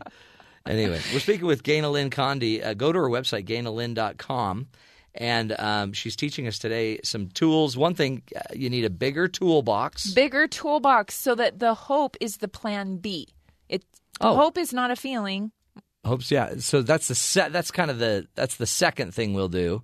Yeah, First, let's do what we can do. right. And then th- this same therapist friend of mine taught me this principle, and I share it in the book that's out right now. That we often think like, well, I'm not feeling hopeful. It's not a feeling. Yeah. Hope is based on the next plan B. That's assuming plan A is not going to work, which Yeah. gives me like permission to be like, why is everybody else like figuring out their life and mine's falling apart? Right. Everybody else's kid's going to Harvard. Everybody else's Yeah. marriage is fabulous. Everyone else lost 25 pounds last Right. week. No, no, no. Yeah. So think of the plan B, Mhm. right? And that, if you think about it, surround yourself with people that are like, wait, have you considered? Yeah. What about this? Yeah. What about this? And that helps you continue to stay in the game. I like that. Yeah. I also like macaroni and cheese. Is And- my plan B usually. And Will Ferrell movies. I love those. Elf in July, it's Yes. fine. It's totally fine. And I mean, Christmas music. My kids Yeah, think I need to see a therapist now what's about that about? problem. you brought that up before too. I have. Yeah. What's what's with the Christmas music? thing? Listen, the other day I have packing anxiety. I'm going to California this week and Yeah. this week, and I'm a very organized person, so everyone's kind of shocked when I share that tidbit. Yeah. I hate it. I hate thinking of all the What, options you of need the a weather. bunch of yeah. And I always want to get everything done at home. I'm big on I want to come home to everything done. So the other day I had to I wanted to go through my closet and donate stuff I wasn't using and I just was dragging. I thought this this calls for some good old Bing Crosby White Christmas. No, really? I really did. And I turned it up just to the level that no one in my house could actually hear unless they came into the closet.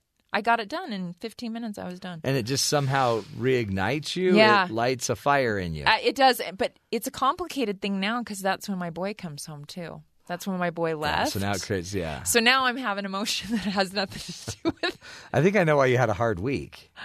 I know it's true. No, that's. I think it's good, but you and I have talked off air that um, it's complicated about having your kid come No, home too. it really is. He comes home in seven months, you know, and all of a sudden I'm like, ah, Yeah, are we that- ready yeah. for this? Mm-mm. Yeah, because we've gone to a new yeah, normal. it's true. I hope huh? he doesn't ever hear. That. No, he won't. I want you home, bud. I do. I, do. I want you home, but then but then we have to go You're to the gonna go to BYU level. and live with Matt Townsend. Yeah, we'll we'll coach him up here. Yeah. Um, what else? What else helps us through these darker times, Well, I or think, the loss even of others? I think um, for me, journaling's huge. And I think um, be aware of your isolation. That's why I reached Mm. out to that friend on Sunday. Yeah. So one of the falsities that start to feel super true for someone that has long-term struggles with depression and anxiety. We're not talking 15-year-olds Yeah. that think high school's how their life is going to be forever, right? We're talking Like- you've been fighting this for a while and you're getting tired. The truth is we will not be better without you. Right. The That's- lie that we start to believe is, you know what? I'm dragging the whole world down and I should just check out. So you have to kind of challenge that. Yeah. This this same friend on Sunday said, "Okay, for this week you can't trust anything your brain's saying." And That's that's been that That's was really my husband turned 50 yesterday. oh, happy birthday. Yeah, and I I was involved in two surprise parties for him, which almost put me over the edge. How nice of you, though. by last night by the second one there was such a relief and i looked at him in the middle of the you know the surprise happened and i said this explains some of my crazy the last four yeah, days this is it. i couldn't tell you what was really going on but don't trust what you're thinking. yeah and in that moment she wasn't saying forever and ever Yeah. it's just that you're in a place right now where you're needing some additional support you're running on a little empty you're emotionally drained and until you get some of those things taken care of. So I would invite listeners that have decided at any level that the world will be better without them to not trust that. Don't trust that. That's a big fat lie. We Yeah. will not be better without you. Even if you think your family, your extended family, your friend group is so sick of hearing and seeing your depression. Yeah. It's okay. Not true. It's not true. I would give anything to have Meg right back. Yeah, because they still they'd have to then process that. Yes. So they still have all of their other problems of life, and they have to process that. And I would just say this I'm very aware of my inadequacies. I'm not so aware of yours, Yeah, Matt. so I don't think you have any, but I do. I'm I'll just. give you a list. That's why my wife always tells me not to trust anything I'm thinking. she says the same thing to me, but I think it's different advice yeah. than what you got. Uh, yeah, and I think what she was trying to say is because I tend to be too much into solution mode sometimes. Yeah. I don't want to get stuck in victim. Yeah, slow So I'm always like, hey, what, what, what should I do next? And she's like, hey, how about just some self compassion? So I would say, in closing, that Yeah. would be one of my final tools: is are you talking to yourself as gently as you talk to your friends? That's cool. Amen. I don't. No, we don't do that, do we? We we beat ourselves Yeah. up so bad. Yeah. Yeah. It's I mean, not even yesterday, the surprise party, How'd that go? it it went it went well. But he said when I when we everyone was hiding in the basement, when I said well, he thought we were going down for presents, and when I said why don't you go down first, he knew. That was a half a second before everyone said So you kind of ruined it. Yeah, and what do you think? All morning I've been like replaying in my mind as if we're going to do it again, right? I was Yeah. like, "Oh, I could have said, "Oh, wait, go ahead, go down and circle back." I just didn't want to be the first one down and have them all go surprise and then he was behind me. So I sent him down first and why am I replaying that? Well, you got to let that go, don't you? Right. So that's my point is that uh, self-compassion would be like, "I rocked it as Yeah. a wife." Well, and maybe yeah, and maybe reframe it that it wasn't about who was first. Yeah, and or that he had a clue in his head Yeah. two seconds before it didn't take away from the joy of the people that Right. showed up and That's the right. experience. And it was still shocking because even then he didn't know who was there Yeah. and what was going on. right. And so Yeah. depression and anxiety, I think, is a lot of that getting stuck in your thinking. And I you know that. this. No, but that's powerful. Working with clients, right? Is Yeah. that you just continually replay, replay, replay, and and and I would just say for those that are out there that deal with long term depression and anxiety, or those that have attempted suicide and are with us still, Mhm. you're the strongest people I know. You're amazing. You are. You know, I've had, uh, I, I spoke at one point to a lockdown facility of girls, Hmm. and I had this girl that wouldn't look up, hair in the face, scars all over her body, you know, pregnant, but young. And finally, she asked a question and looked up and said, What do you think about? I had shared about my sister, and she said, What do you think about those that have tried? And I said, What do I think about it? She's like, Yeah, what do you think of those kind of people? I said, Those kind of people are the strongest people I know. Yeah. She's like, What? Tears coming, right? Yeah. Because obviously she had been there. Yeah. I said, They've stayed in the fight, in the game, when all evidence has pointed towards giving up, Yeah. right? Right. So I, I would just say get tools and fill the toolbox with all the crazy stuff massage, crazy oils, medicine, good therapists. Cold showers, Yeah, cold showers, Will Ferrell movies, Christmas music. all of that. Yeah, and then and then make sure you're not isolating. Yeah. No, oh, that's beautiful. That's the way. I mean, again, it's fairly simple but hard. It is hard. But simple. Yeah, this same therapist friend, she said, "I teach all this, right? But I forget it too, Yeah, we right? do. You know." We all do. Yeah, yeah. It's human nature, right? And and again, exactly. And you're, which just means you're. That's why you're needed because as you're going through this battle, you help us understand it better. Well, as Brene Brown says, braving the wilderness is messy. Yeah. And if you're willing to be in the arena, then you get to have a comment about my life. If That's you're right. not willing to be in the arena, which Then- Matt you are, Then shut it. thanks for being in the arena. Thank you for coming and uh, Absolutely. being part of the arena. Anytime. You're in the arena too. Ganel-Lyn Condie's her name. You won't want to miss it. Go to her website, Gaina Lynn, G A N E L L Y N dot com. Craziest name ever. Craziest name ever. Ever. Her mother really wanted Loves to me. teach her a lesson. Character. Ganel-Lyn Condie. She's incredible. Uh, we'll continue the journey more straight ahead. A little uh, empty news. This is the Matt Townsend Show.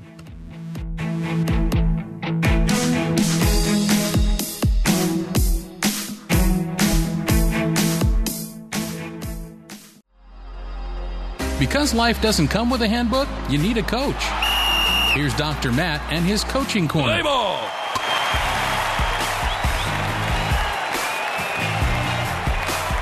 Welcome back, friends, to the show. So much uh, left to cover in just so little time.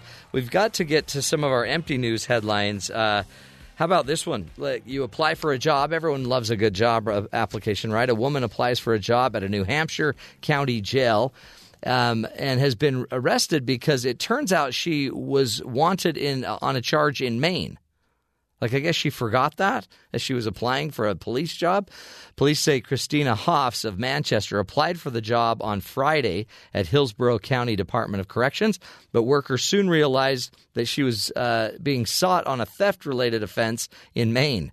Hoffs was taken into custody and taken to the police headquarters. She was scheduled for arraignment Monday. It's unknown if Hoffs' uh, lawyer. Um, uh, who is Hoff's lawyer, and no phone number can be found, so uh, she wasn't able to comment on that. Just remember that. Like when we did your background check, Becca, we learned a lot.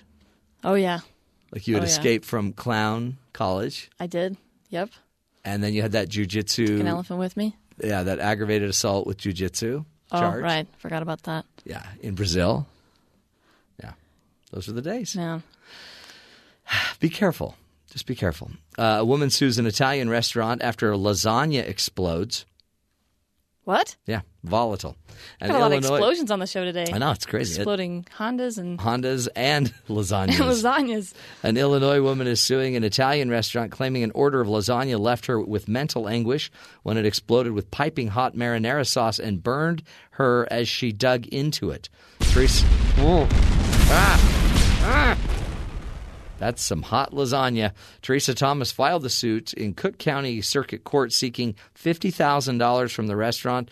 The alleged marinara blowup happened when Thomas and her husband were having lunch at a restaurant on December 7th this past year.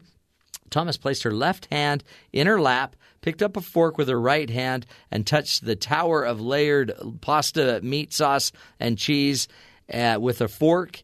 And right when I guess when she touched it, upon contact the, with the fork, um, and without any warning, piping hot marinara sauce shot from the lasagna and onto Teresa's left hand, scalding the skin and causing a large burn. That sounds horrible. It sounds horrible. I mean, like you're just there to eat.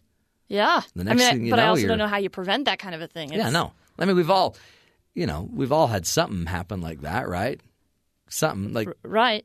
lime in your eye when there's someone squeezing a lime. Well, exa- exactly. Something Right. like that. You know, is but I guess that's not burning, but Ugh. that's burning. If you've ever had lime in your eye. so unpleasant. And by the way, ruined my favorite meal because I love lasagna. So be careful out there. You never know when your lasagna is going to explode. Who knows? Uh, the case um, the case is now going to go to court, and we'll see how that turns out. We'll see if we can if we can have Terry remember to do an update on the exploding lasagna. Oh yeah, we should. One more place I have to wear my full body armor to. Olive Garden. Totally. It never ends. Uh, this is crazy. Over 50 dead geese suddenly fall from the sky in an Idaho storm. Ooh. More than 50 geese fall from the sky and into Idaho Falls parking lot Saturday evening. Hold it. That is when I was in Idaho Falls. Whoa. Well, I mean, you know, they wonder say if my date correlation night isn't had anything to causation. do but with that sounds pretty suspicious. That is a big deal. The Idaho Department of Fish and Game Conservation officers believe the birds were struck by lightning during a ferocious hail and thunderstorm between 7:30 and 8 p.m. See, All- I oh. was thinking like, why would they just fall in a parking lot? But if it was lightning, Yeah. Yikes. Boom. One just I guess one gaggle of geese right? were, you know, whatever, electrocuted. Jeez. Goodness.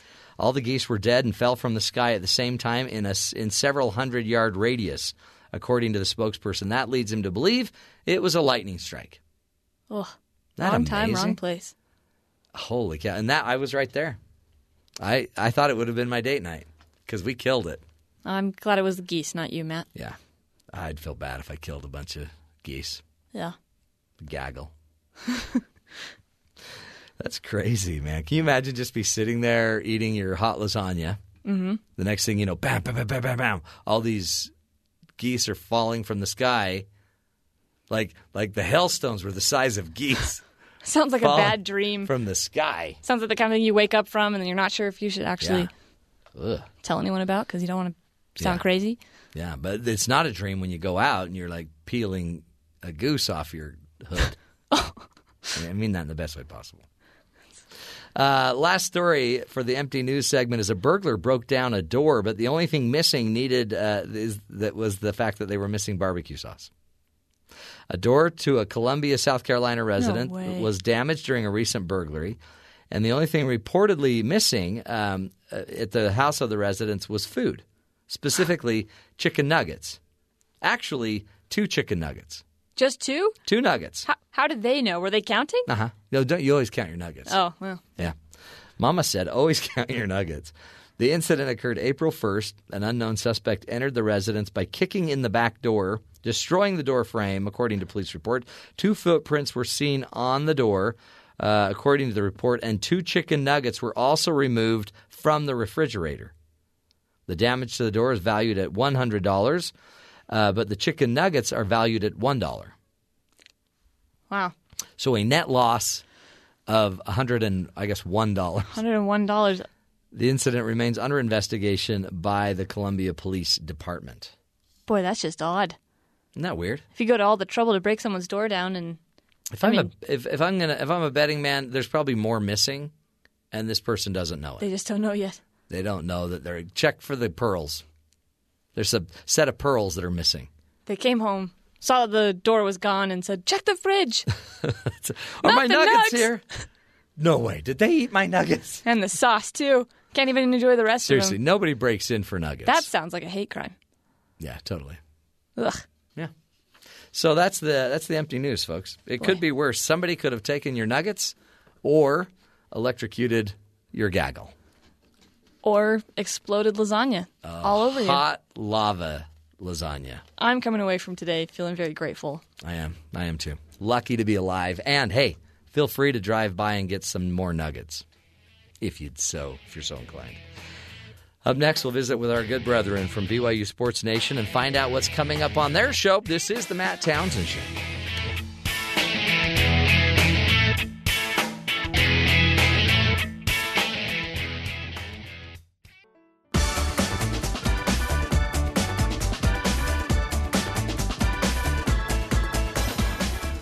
Welcome back, friends. It's time to head down to our good friends at BYU Sports Nation and find out what's coming up on their show today. Spencer and Jarom, how are you, brethren? Oh, we are great. We're just watching old Major League Baseball bench clearing brawls. Yeah, we were Love talking it. about um, when's the last time you punched someone in the face? Uh, yesterday. oh, sorry. Was that we rhetorical? started- yeah. Then we started talking about uh, baseball brawls, which are awesome. Don't don't you? I mean, when was the last time you just had like a bench clearing brawl? I mean, I know that goes on a lot This down there time, at Sports Nation. this Nation. rival show, Yeah. Gonzaga Sports Nation. Yes. and- oh, it was on, man. Do you remember that? That was mad. Actually, we oh. would just hug it out with them. Yeah. If it was St. Mary's though, or Utah, it'd be it's a different. yeah. story. Come on, man. You don't hit in the face. Yeah, we're not we're not like the gymnastics team where they're hugging Shannon Evans after that. Right. Right. I hate you, Gonzaga Sports Nation, but gosh We're waiting- darn it, I respect you. we're waiting for uh, we're waiting for another show to become our brother. Yeah. show. You you need a brother show It's that our you brother can show that you can There's wrestle with. Something at Texas or something. Mm. Perhaps on the Longhorn Network. Ooh. I think we've already got an idea of brewing there, boys. Okay. Um, s- oh, go ahead. No, I was going to just say, uh, talk to me about Cody Wilstead. Cody Wilstead, who has gone the community college route as a quarterback after transferring from BYU. Can't blame him. There were eight quarterbacks at the time. He said, "Okay, you know what? I'm going to try and go somewhere else." So he's going to what is it? Coffeyville, Coffeyville. Yeah. Community I'll, I'll tell you what. The class uh, schedule is going to be gr- a lot better than BYU. It's going to be a lot easier. Dude's Yeah. going to get A's on A's. Totally. His GPA is going to be woo. He'll be the talk of the campus.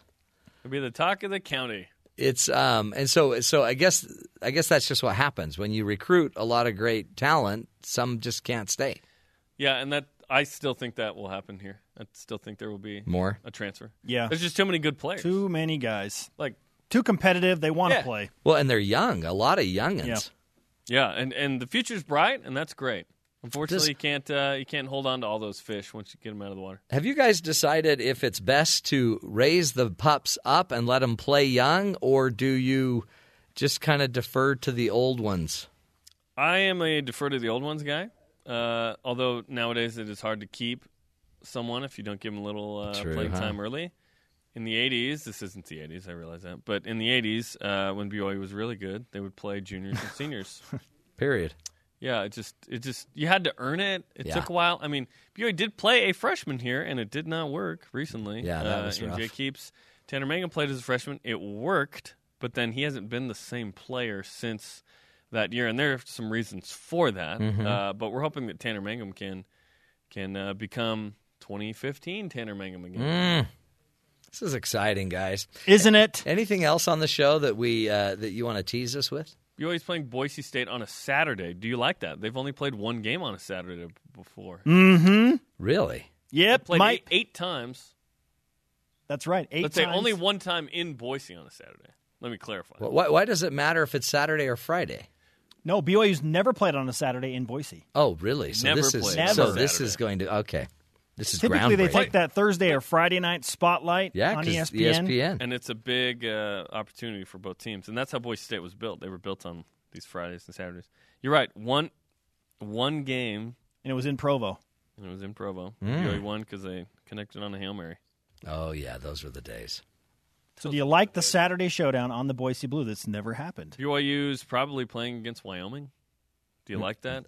It- just And- throw back to old days. Yeah, I thought we avoided the Laramie. That'll include a road trip to Laramie at some point, according Ah. to that report. and a college basketball commission proposal on some rule changes and some Yes. adjustments. We'll tell you about those and what Okay. impact they could have on the Cougars. You Pay the players, Matt.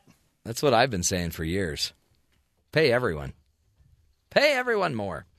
Well, that's a good show, guys. Spencer and Jarom, they'll be up uh, in about five short minutes right here on BYU Radio, but uh, you're not going to want to miss it. They're, they not they not only make it fun, they make it uh, you know engaging for everyone.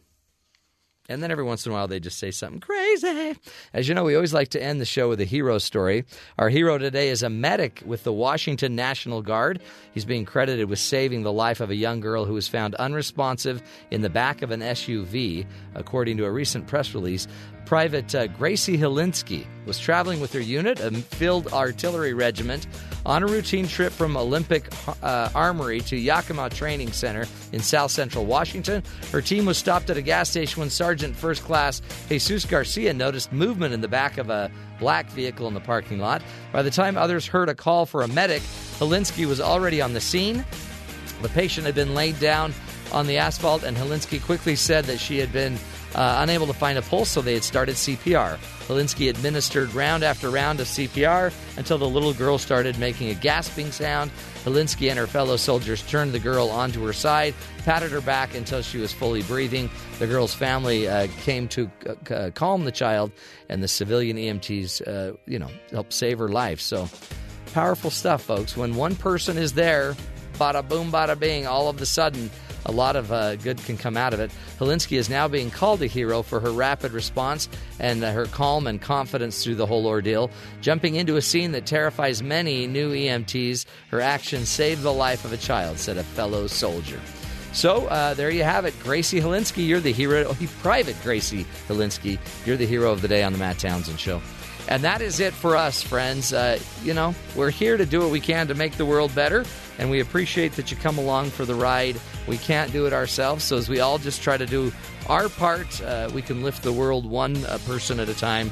We'll be back again tomorrow. More fun, more ideas to help you live longer, love stronger, and lead a healthier life. But stick with us because BYU Sports Nation is straight ahead.